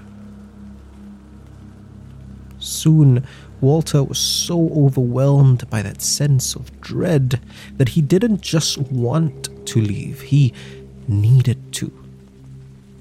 maintaining his composure as best as he could, Walter very quickly made his way out of that area. Walter, who was always the first to volunteer, who never shirked his duty, asked someone else to retrieve the sweep train that day. Christian finishes up his story and exhales a breath he hadn't realized he was holding in. He asks me what I think. I tell him what he told me at the start that it sounds like a very interesting story, but it's hearsay. Still, he's sworn me to secrecy, so I can't get on record where exactly this happened. But from what I know about the area and its history, his story certainly seems plausible. As I tell him this, his expression darkens. He lets out another breath and turns away from me. I was hoping their story would have been enough, he says softly. But I guess hearsay just won't cut it. Christian tells me that a year after what happened to Walter and Ellen, he was driving a train through that area. Truth be told, he had all but forgotten about that incident. Walter and Ellen certainly didn't want to talk about it. Both of their reputations had taken a hit. Not a massive hit, mind you, Christian says. Just enough that every once in a while they'd see their colleagues giving them weird looks. Christian then adds, quietly, myself included. While driving this train, however, he was suddenly, inexplicably struck by a sense of sadness. Thankfully, he was so focused on driving the train that even though the sadness grew more and more, he was still able to fend it off. As he pulled into the station, however, he saw it. Just briefly. So briefly, in fact, that he doubted it for just a second. But he knew what he saw.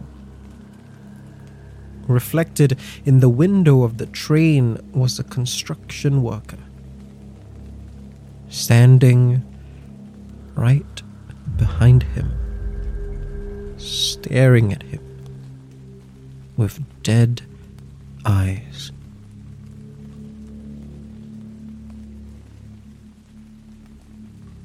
Christian goes silent. I don't say anything either. I don't have to. That look on his face. This wasn't just a story or hearsay. This was very real for Christian.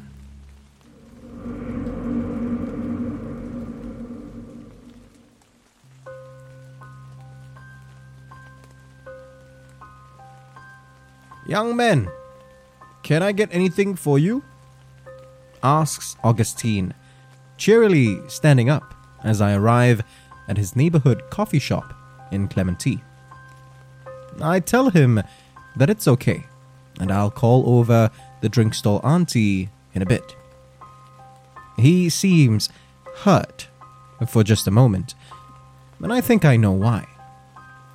I explain to the 75 year old gentleman that it's not that I don't think he's capable, I just want to get settled down first before I order my kopi. He responds not with skepticism or defensiveness as I had expected, but with a hearty laugh and a pat on my back. My boy, don't worry. I'm not sensitive about my age. He says, reassuringly. It's just that I've been in the hotel industry my whole life.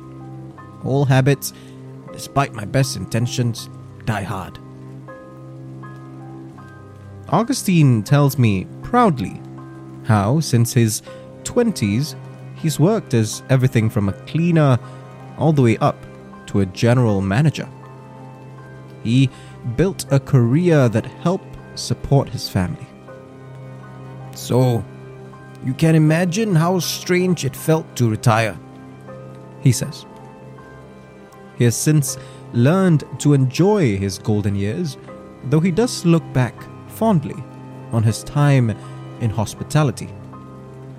Which is why he was so eager to meet with me. Everyone wants to know about celebrities or politicians I've met. But very few people ask about ghost stories. He says, excitedly. This is obviously my cue to fish out my recorder. So I make sure to wave the drink stall auntie over before I ask Augustine to start from the beginning.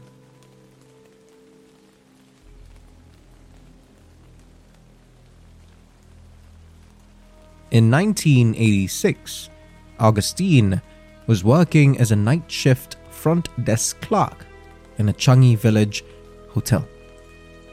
Back then, that neighborhood was, uh, how do I put this? Pretty uh, colorful, he tells me, with a smirk. Still, the drunks and good time Charlies never gave me any trouble. Or at least, more trouble than I could handle. It certainly helped the hotel's staff were friendly and capable. This was Augustine's first job as a clerk, and his more experienced colleagues quickly made sure he knew that he was supported. I don't think I could have wrapped my head around all the admin work if not for them, he confesses. There was one piece of advice, however, that they had offered him early during his time there that didn't make sense to him. Well, not at first, anyway. They told me to stay clear of one particular room, he says. When he asked them why, though, his colleagues would just brush him off.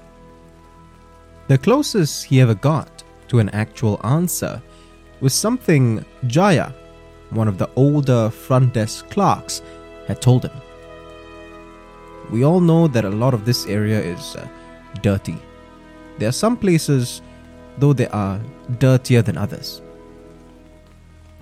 Augustine certainly wasn't a complete non believer in the supernatural. Of course, I had heard some truly frightening accounts. We all grew up in the kampong. Who hadn't heard a ghost story or two? He says. But that's all they were to him stories told by friends of friends. Still, out of respect to his co workers, Augustine tried his best to never put a guest in that room. Until one particular night.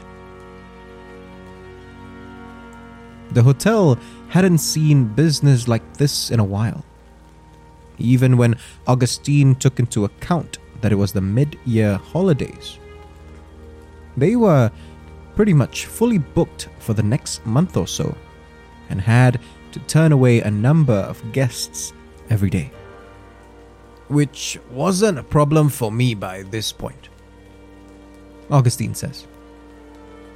He had learned over the last six months how to speak to guests, to placate the difficult ones, to make himself memorable to the generous ones, to be invaluable to the ones who demanded discretion and to be ever present to the ones with families. But there was one guest that he just couldn't turn away. A young woman named Natalie had flown in from Malacca because her mother had passed on. She had no relatives here, or at least none that would speak to her, and she needed a place to stay. All the other hotels she tried were fully booked too, and this was the last place left to try. Augustine couldn't help but feel sympathetic to her plight. After all, I had grown estranged from my own family over the last couple of years, too, he says, his tone growing a touch more melancholic. When it was my mother's time, though, I knew I wanted to be there. The only room available was the one that everyone had warned him about. He thought about how he'd feel in that scenario. If he was desperate to be at his mother's funeral and some hotel clerk wouldn't let him stay in their establishment only because the final room available was particularly dirty. Augustine passed her the key to the room and tried to get one of the bellboys' attention. However, they were either busy or, oddly enough, seemed to not even notice him. So, he escorted her up by himself. Augustine remembers the smell of the carpets that lined the hotel's corridors. They always smelled aged, he says, his nose even now wrinkling at the thought of it. Even the newer carpets, aged but mixed with the strong, sharp scent of cleaning liquids. However, the carpet on the eighth floor, where the dirtier room was, reeked of something else as well. Earth. It made me feel like something ancient dwelt on that floor. He says. On this night, as he guided Natalie to her room, that stench was stronger than ever before. The woman didn't seem to notice. Too much on her mind, Augustine reasoned. But he certainly did. And he definitely noticed the faint sound of growls and groans as they got closer to the room. Like a cross between a dying man and a ravenous beast. As they arrived at the door of the room, there was no doubt that the noise was coming from within. Every fiber of Augustine's being told him to run. He turned to Natalie. She was still lost in her thoughts. I hoped that if she heard it too, then I had enough of a reason to get out of there, he says. But looking at her reminded him why he had let her here in the first place. She had nowhere else to go. I reasoned that it was my imagination, that all my colleagues' warnings were playing tricks on my mind. He tells me. Her problems, though, they were real. Augustine turned the knob and flung the door open. The sound stopped, and for a brief moment he felt relief. It really was just all in his head. But then the sound returned. A growl and a groan, louder than ever. What was that? Natalie gasped. Augustine turned to her, just in time to catch her reaction change from confusion to terror.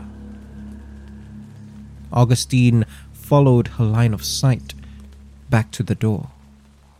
And from within the unlit room, something moved towards them. Even in the darkness, they could see it. Its face looked human, but indescribably hideous, covered in warts, welts, and pus. Some of its flesh was peeling off, and when it grinned at them, it bared gnarled, sickly yellow teeth. That wasn't the first thing that struck Augustine and Natalie, though. What caught their attention immediately was that it was very, very tall. It was crouching down to fit in the room, and even then, it somehow seemed like it was far larger than the space it occupied. It let out that growl and groan again, but this time it sounded maliciously playful. The creature was laughing. And that was when both Augustine and Natalie blacked out. When Augustine came to, he was in the staff break room, surrounded by his colleagues. Natalie, however, was nowhere to be seen. He kept asking about the guest he was with, but the only responses he received were blank, worried stares. The longer he waited for an answer, the more frantic he grew. Finally, Jaya stepped forward, gripped Augustine by the shoulders, and told him sternly there was no guest.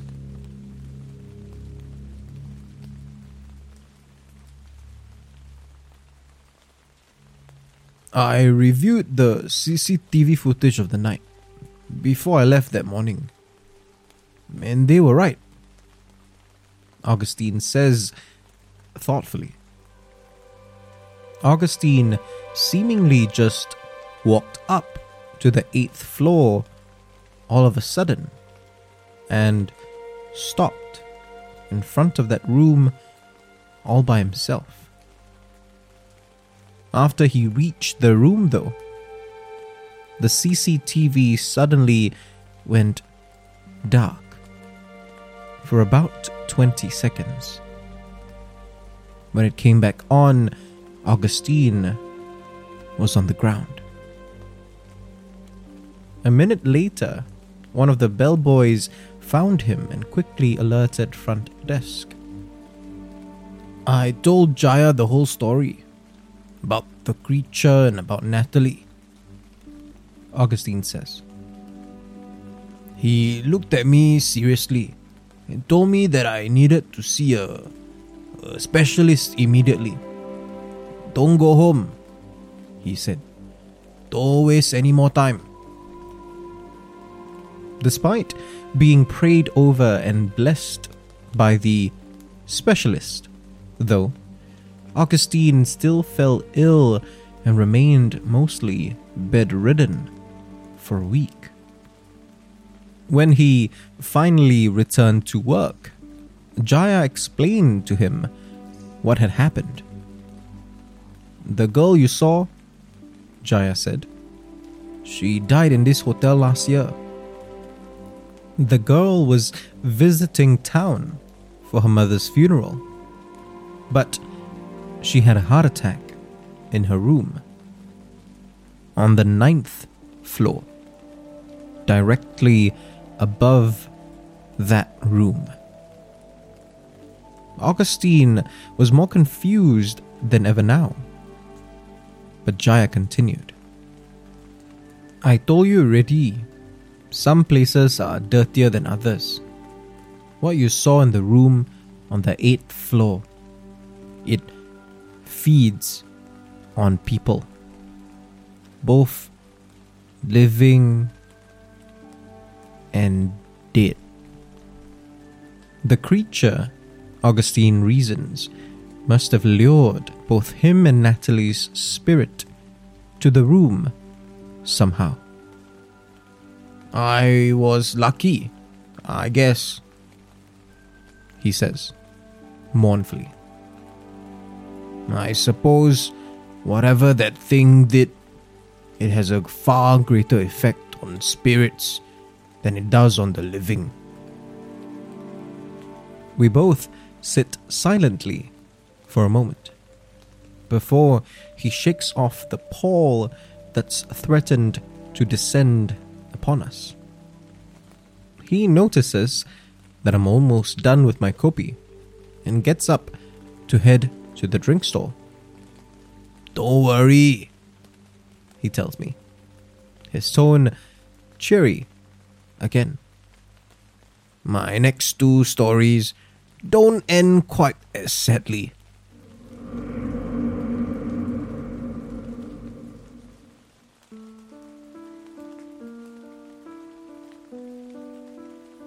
Singh takes a drag off his cigarette before he starts telling me about another incident. It's the second story he's relating to me tonight. Mm, it's also, thankfully, the last story I'll be recording on this Hungry Ghost Month evening. I've been seeing apparitions. I initially thought it might have been stress or a lack of rest that was getting to me. But you see, Singh has the third eye. And there's no mistaking how badly his hands shaking as he exhales a trail of smoke. So, with as level a tone as I can manage, I ask Singh to start from the beginning of his second story.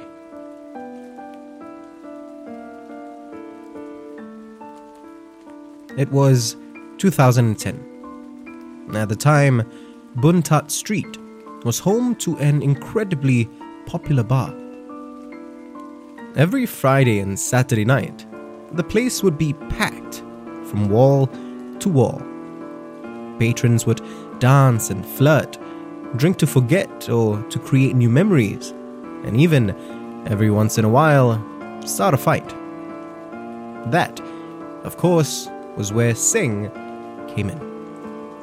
I worked security there, he says, waving his cigarette animatedly as he speaks, the smoke swirling all around him. The establishment, Singh tells me, occupied three floors of an old shophouse.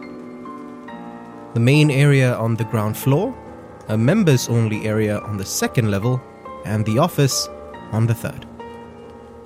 Singh was still very much a night owl then, so the bar made perfect sense as his next career move. He thought its loud crowds and even louder music would be a welcome change, especially after the deafening silence of working the night shift in a haunted condo. What he didn't take into account, however, was that the crowds would always eventually leave, and the music would stop. And what waited for him in the silence of the bar might just be as bad, or worse, than what he faced in the condo.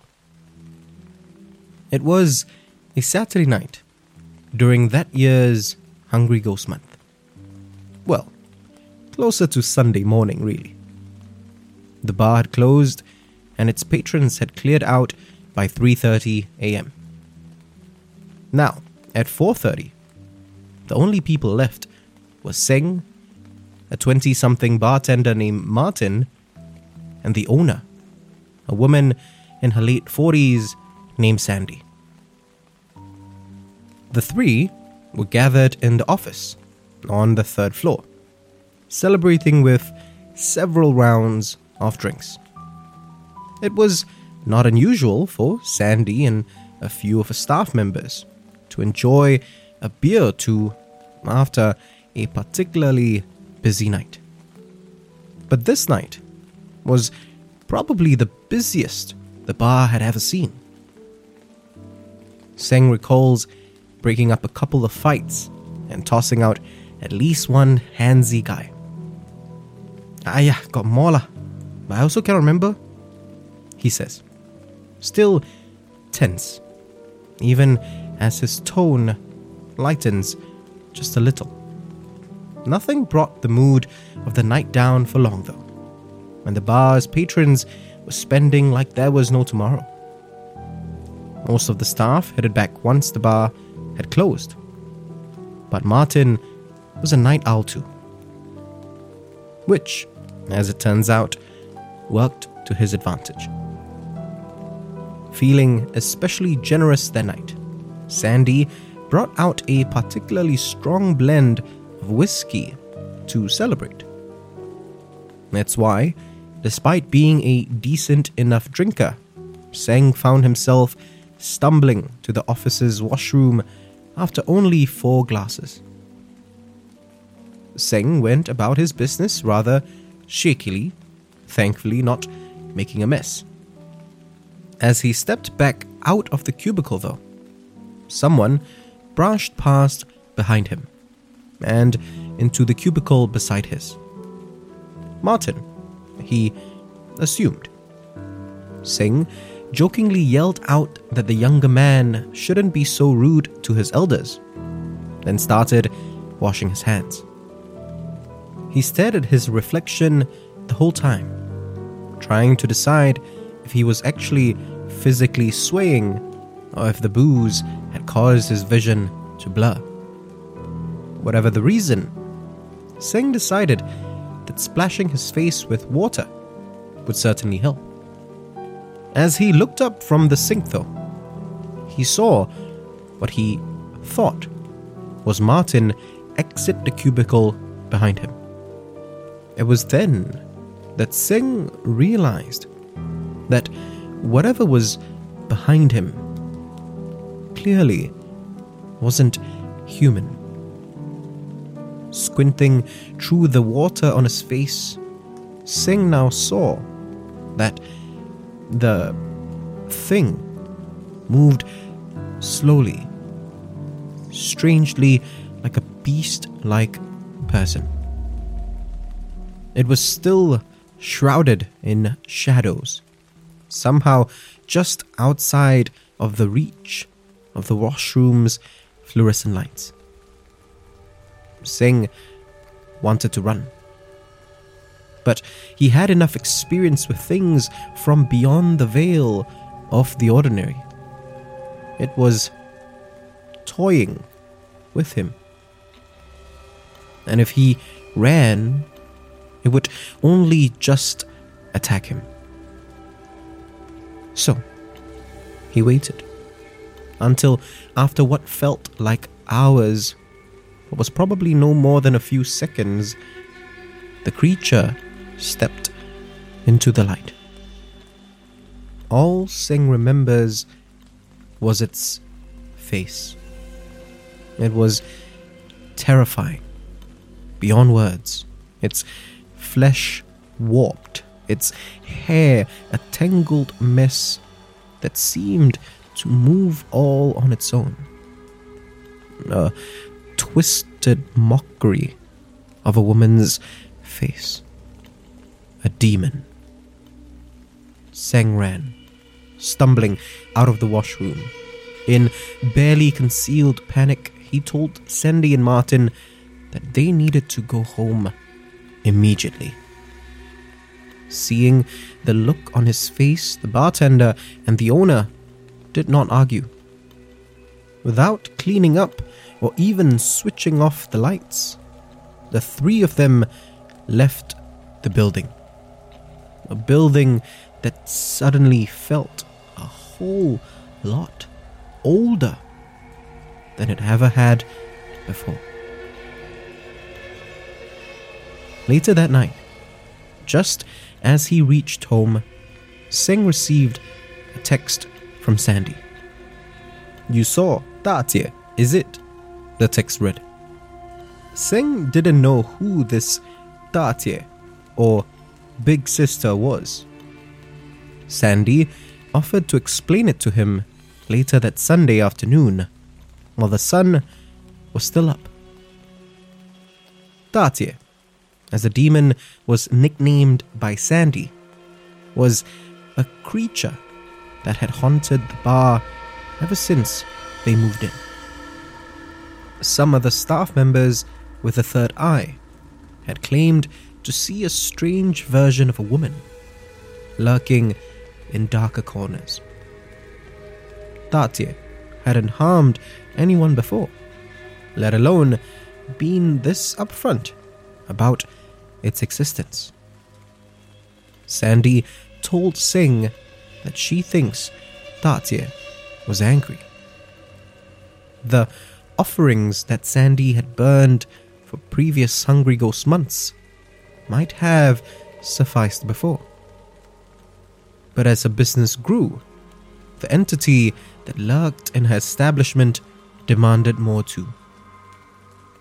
When Sandy arrived at the bar that Sunday afternoon, she carried with her paper effigies of beautiful dresses, shoes, playing cards, and makeup.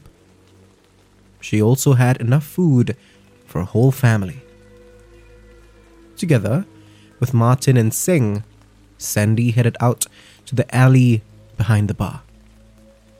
There, they burned the offerings, laid out the food, and lit joss sticks, all while apologizing for not giving Tatya what it was due.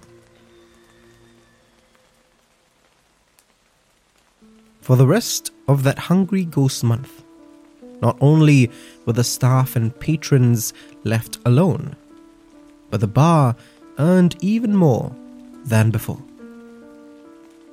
No matter how busy it got, though, Sandy never stayed after hours to drink with her staff again. Just to be safe, Singh decided that he was done with night shift work. He quit on the very last day of that year's Hungry Ghost Month.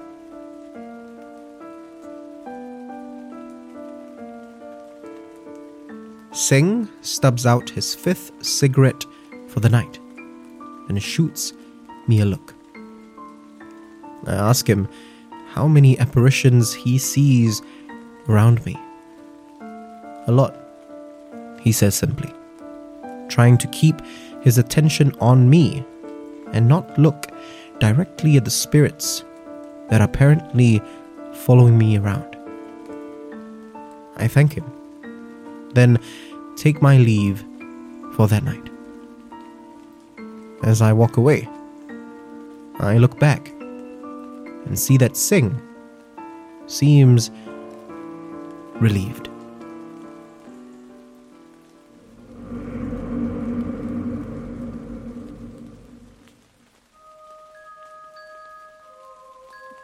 Lost in his thoughts, Brian looks around this quiet neighborhood, just a little off Jalan Pelikat, as he absently sips on his coffee. He's been this way since just after he arrived and greeted me. It's weird, he says, more to himself than to me. So much has changed, but so much is still the same. Brian moved to Sydney over a decade ago to further his studies.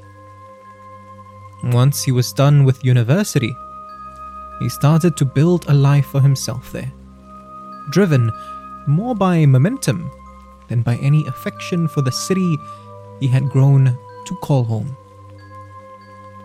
These days, he's a junior partner in a reputable law firm and happy in a committed relationship. Aside from regular Skype calls with his parents, he hasn't thought much about Singapore since leaving, let alone this neighborhood. But so much of my family is tied into this area, he says, a hint of wistfulness coloring his tone. His father and mother were neighbors back during those halcyon kampung days. That's how they met. In fact, their homes were just a short walk away from here, along Charlton Road. I can't imagine what it must have been like for them to see how much this whole area's changed, he continues. He goes silent for a while before his attention finally snaps back to me. He apologizes for spacing out, and I tell him with a reassuring chuckle that it's fine. He tells me that he's not the sentimental type, or at least he didn't think he was. I guess this place is more of a pull on me than I thought, he says. As the sun begins to set on this Thursday evening, I see what he means. It might just be my imagination, but I sense something.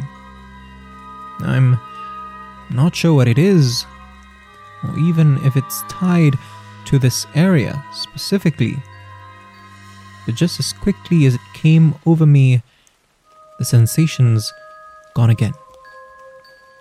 I shake my head slightly. As word gets around about me, I've begun to take on more interviewees than I used to. One of my previous interviewees, Neil, is friends with Brian. The pair were catching up a week ago since Brian's back in town for his sister's wedding. Neil had heard this particular story before a tale of Brian's father from back in the old days, and told him about me and what I do. Not only did he convince Brian that we should meet up, but he even suggested that we specifically met here. Neil told him, with a laugh, that it might help set the mood. I don't think Neil realizes just how right he was. I make a mental note to take a short break after this interview, then fish out my recorder. I switch it on before Brian can get lost in his thoughts again and ask him to start from the beginning.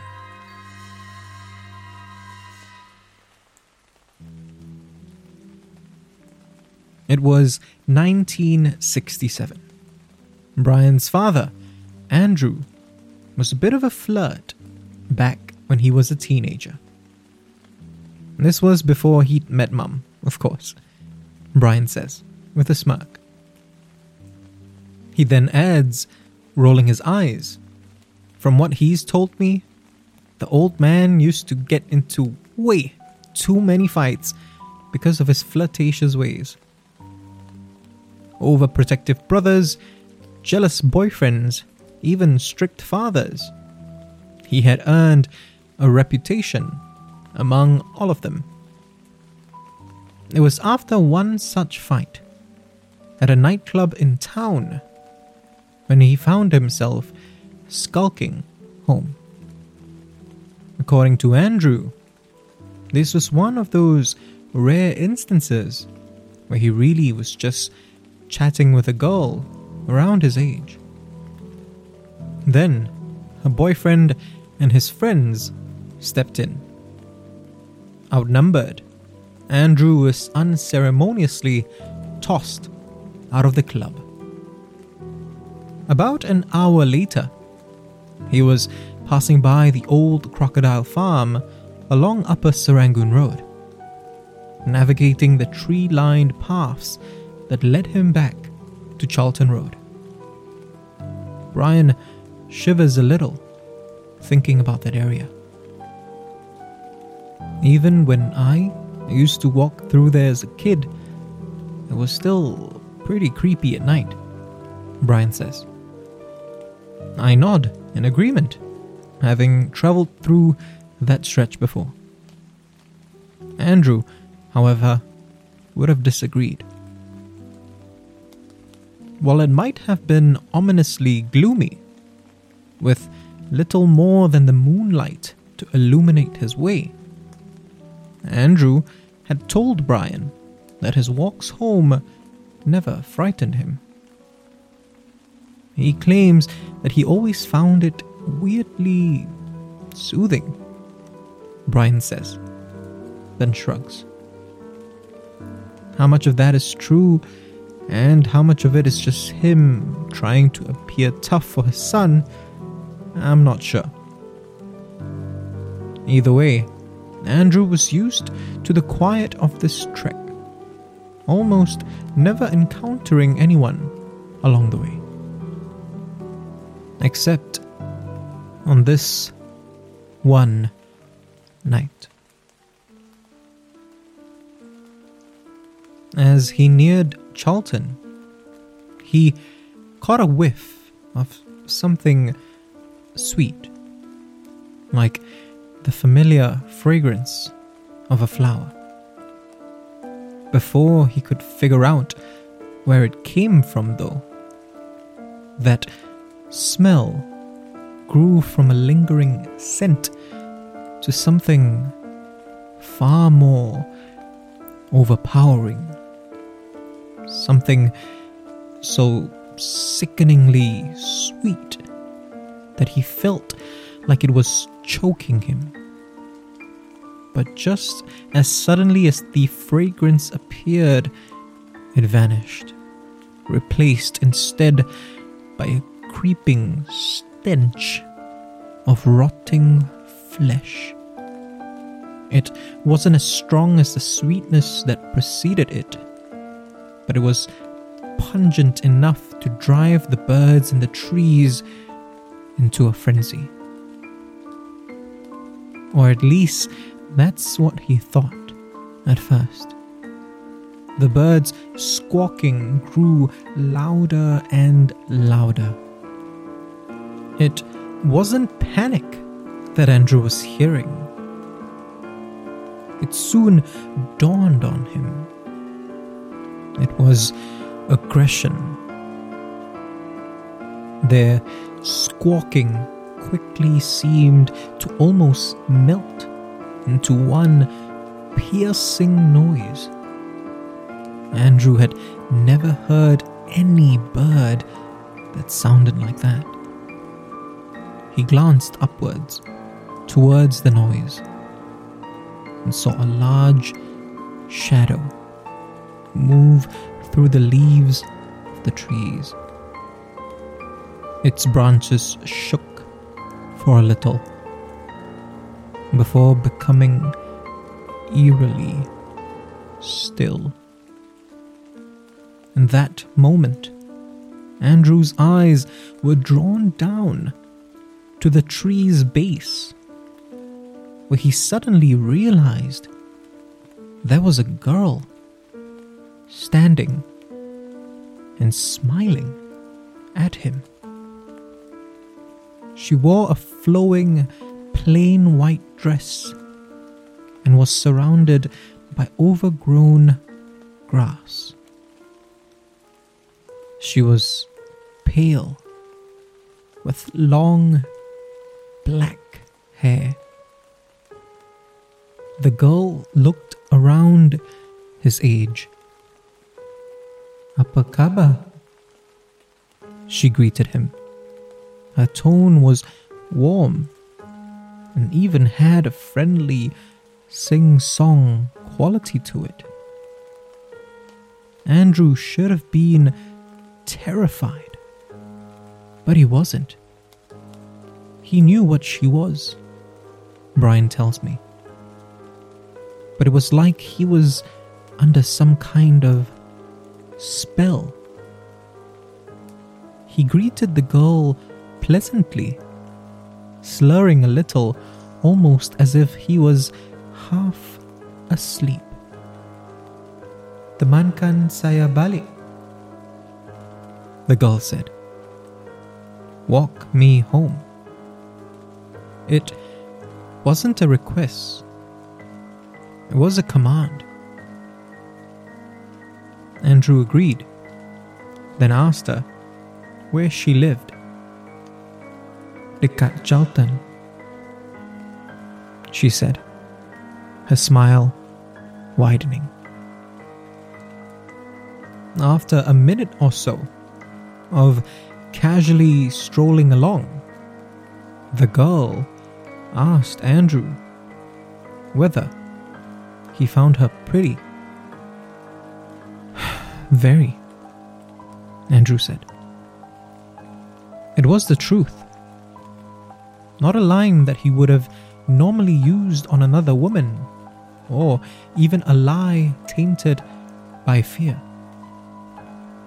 Andrew was surprised by his own honesty, like some kind of weight had been lifted off his shoulders.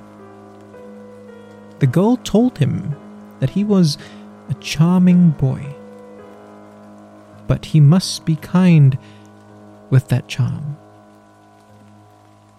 Macam aku, she said, with an unsettlingly knowing smirk.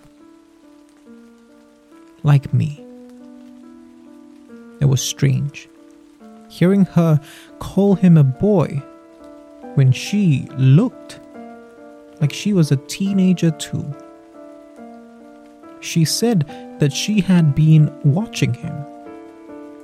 His pulse began to quicken, even as her spell kept him weirdly calm.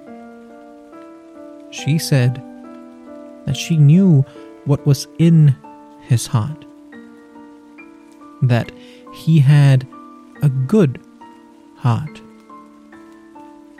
She told him, her tone still warm with that sing song quality to it, that her kind did not just kill, they killed those who deserved it. Then, she said, with haunting finality, Aku harap kita tak berjumpa lagi. I hope we never meet again. Andrew suddenly saw where he was.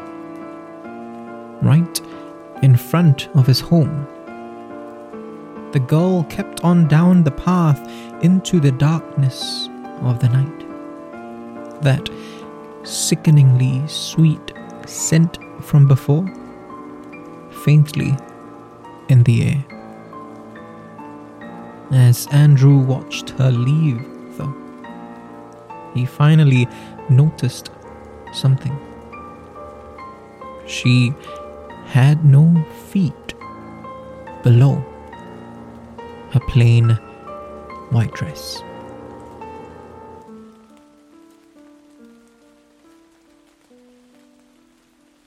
My father cleaned up his act after that night, Brian tells me. No more treating women like notches on a bedpost. Two months later, Brian's mother moved into the home right next to Andrew's. Dad always tells me that that encounter was probably the best thing to ever happen to him.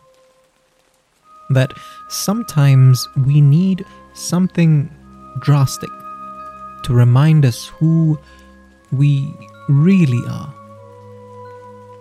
He says that he doesn't think Andrew would have been ready for his mother if not for what happened. I smile as Brian gets that faraway look on his face again. This place really does have a special meaning to their family. It. I pause as I look around the neighborhood. And from behind one of the blocks, off in the direction where I would walk if I wanted to head towards Charlton, I see, or I think I see, a figure in white. I shake my head and take another look. Nothing. Yeah, I tell myself it's definitely time to take a short break. Well, maybe. Maybe after the hungry ghost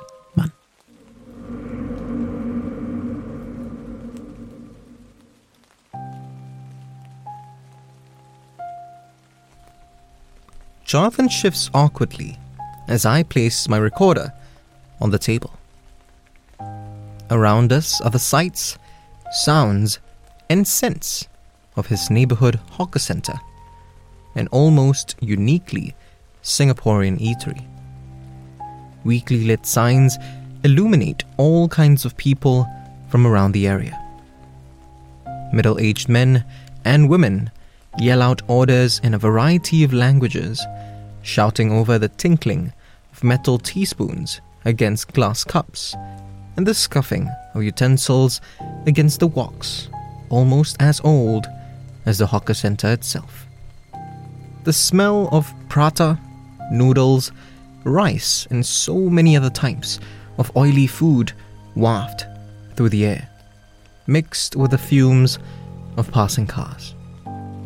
Normally, all of this would bring a certain nostalgic comfort to any resident of the island city state. Jonathan, however, continues to fidget, even as he sips from his cup of ginger tea. He looks like he hasn't had a full night's sleep in years. His skin is wrinkly, more so than anyone's in their late 40s should be. His eyes dart back and forth, seemingly looking out for some unseen danger that's waiting for the right moment to strike. He'd already looked paranoid, even if he wasn't in a country known for its low crime rates. But there's another thing that Singapore is known for it's ghost stories. I ask Jonathan if he's sure he wants to do this. He nods, hesitantly. He asks if I do this often, collect accounts of the supernatural specific to Southeast Asian countries, cities, and neighborhoods. I return a nod. He pauses for a moment, then asks why I do this. This time, I respond with silence instead, not wanting to delve too deeply into the details of what I do. He's scared enough as it is already. Instead, I switch the recorder on and ask him to start his story from the beginning. Jonathan grew up in Hougang, in the northeast part of Singapore, and has stayed around the neighborhood for all his life. He tells me that things were different back when he was a kid in the late 70s. He assures me that he's not saying this out of some sense of longing for a rose tinted past. These days, kids just prefer to stay home and play video games or spend hours going down their social media rabbit holes. But back in the late 70s, though, all him and his friends ever wanted to do was play soccer in the fields surrounding the government built apartment blocks. And with more and more of those blocks going up every day, there was a weird, unspoken sense of inevitability that filled the air, Jonathan tells me. It felt like the world that him and his friends knew was going away. No one said anything, of course. They were all still kids then, and these were the kinds of things that they couldn't articulate at the time. Not in words, anyway. Instead, they played soccer like every day was the only day that mattered. Whole afternoons after school was spent running through uncut grass. By day's end, their once pristinely white school shoes would be caked thoroughly with mud, as they spent hours dashing from one end of the field to the other, hoping to score the winning goal between the soda bottles that they'd set up as makeshift goalposts. All around them, the giant blocks, those harbingers of a changing future, loomed over them. But hidden within these blocks, some elements of Singapore's past refused to die. It was a Wednesday afternoon. Jonathan recalls clearly. His voice suddenly focused, his fidgeting dying down. Sivam, his childhood best friend, had kicked the ball a little too hard. It had shot out of the field and rolled into the ground floor common area of one of the neighboring apartment buildings. Jonathan was closest to the building, so he yelled that he'd get it, waving to his other friends as he dashed towards the block. As he reached the common area, however, he realized that he couldn't spot the ball anywhere. He looked around and around until even the field was out of sight. And that's when he heard what sounded like a woman calling out to him in a sing song tone. Boy. Her voice was a weird mix of motherly and menacing. The sweet comfort of care somehow laced with something far more sinister. Boy. She called out again. Jonathan looked around the common area, but didn't see anyone else. He answered with a hesitant, Hello? Mencari bola kau? The woman said. Are you looking for your ball? Y- yes, said Jonathan, still looking around. Suddenly, he heard a ball bouncing against the cold concrete of the apartment block. But it sounded wrong. Almost as if someone had taken the sound and distorted it slightly. He spun around to see the ball bouncing, seemingly by itself, up a flight of stairs, just a couple of feet away. He ran towards the stairs just in time to see the ball disappear around a corner at the top of that flight. Maricini, came the woman's voice from around the corner. Come here. From where her voice emanated, an arm slowly appeared. Coffee brown and smooth, the arm seemed to belong to a woman in her twenties. Her nails were manicured and painted blood red. With her long, slim fingers, she gestured Jonathan towards her. He tells me that he knew that he shouldn't go to her. That something was clearly not right about this whole situation. But the sing song tone of her voice compelled him. He took a step up. Once more, almost a whisper now, she called out to him. Boy. Her arm seemed to sneak around the corner and down the flight of stairs, too far for any normal person to have stretched. Jonathan tried to turn away. He felt tears well up in his eyes. He tried to protest, tried to fight the pull, but all he could hear was that sing song call in his head until he felt someone grab him from behind. I've been calling you since just now. You deafer. It was Sivam. Jonathan turned back to the flight of stairs. Nothing, except what looked like an old woman's gnarled fingers disappearing around the corner. Jonathan heard that there was a spate of what most people thought were kidnappings around that time. Children disappearing mysteriously. Some rumors claimed that the children's bones were used as the foundations for the then under construction Benjamin Shears Bridge. But Jonathan knows the truth.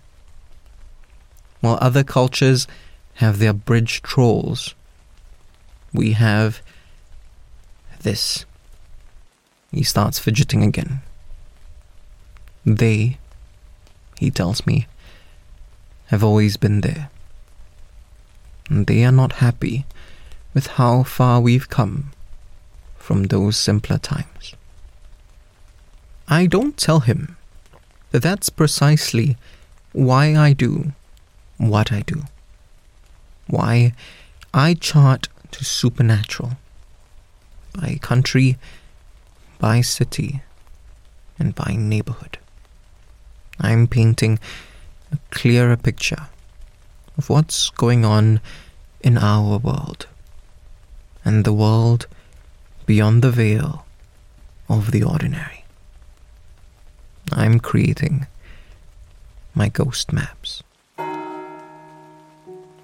If you want to discover more of Southeast Asia's other side, subscribe now and follow us on social media.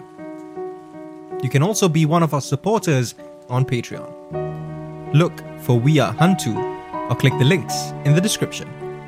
Ghost Maps is a Hantu production, created by Kyle Ong and Wayne Rée, with art direction by Joline Lim, and recorded on Audio Technica mics.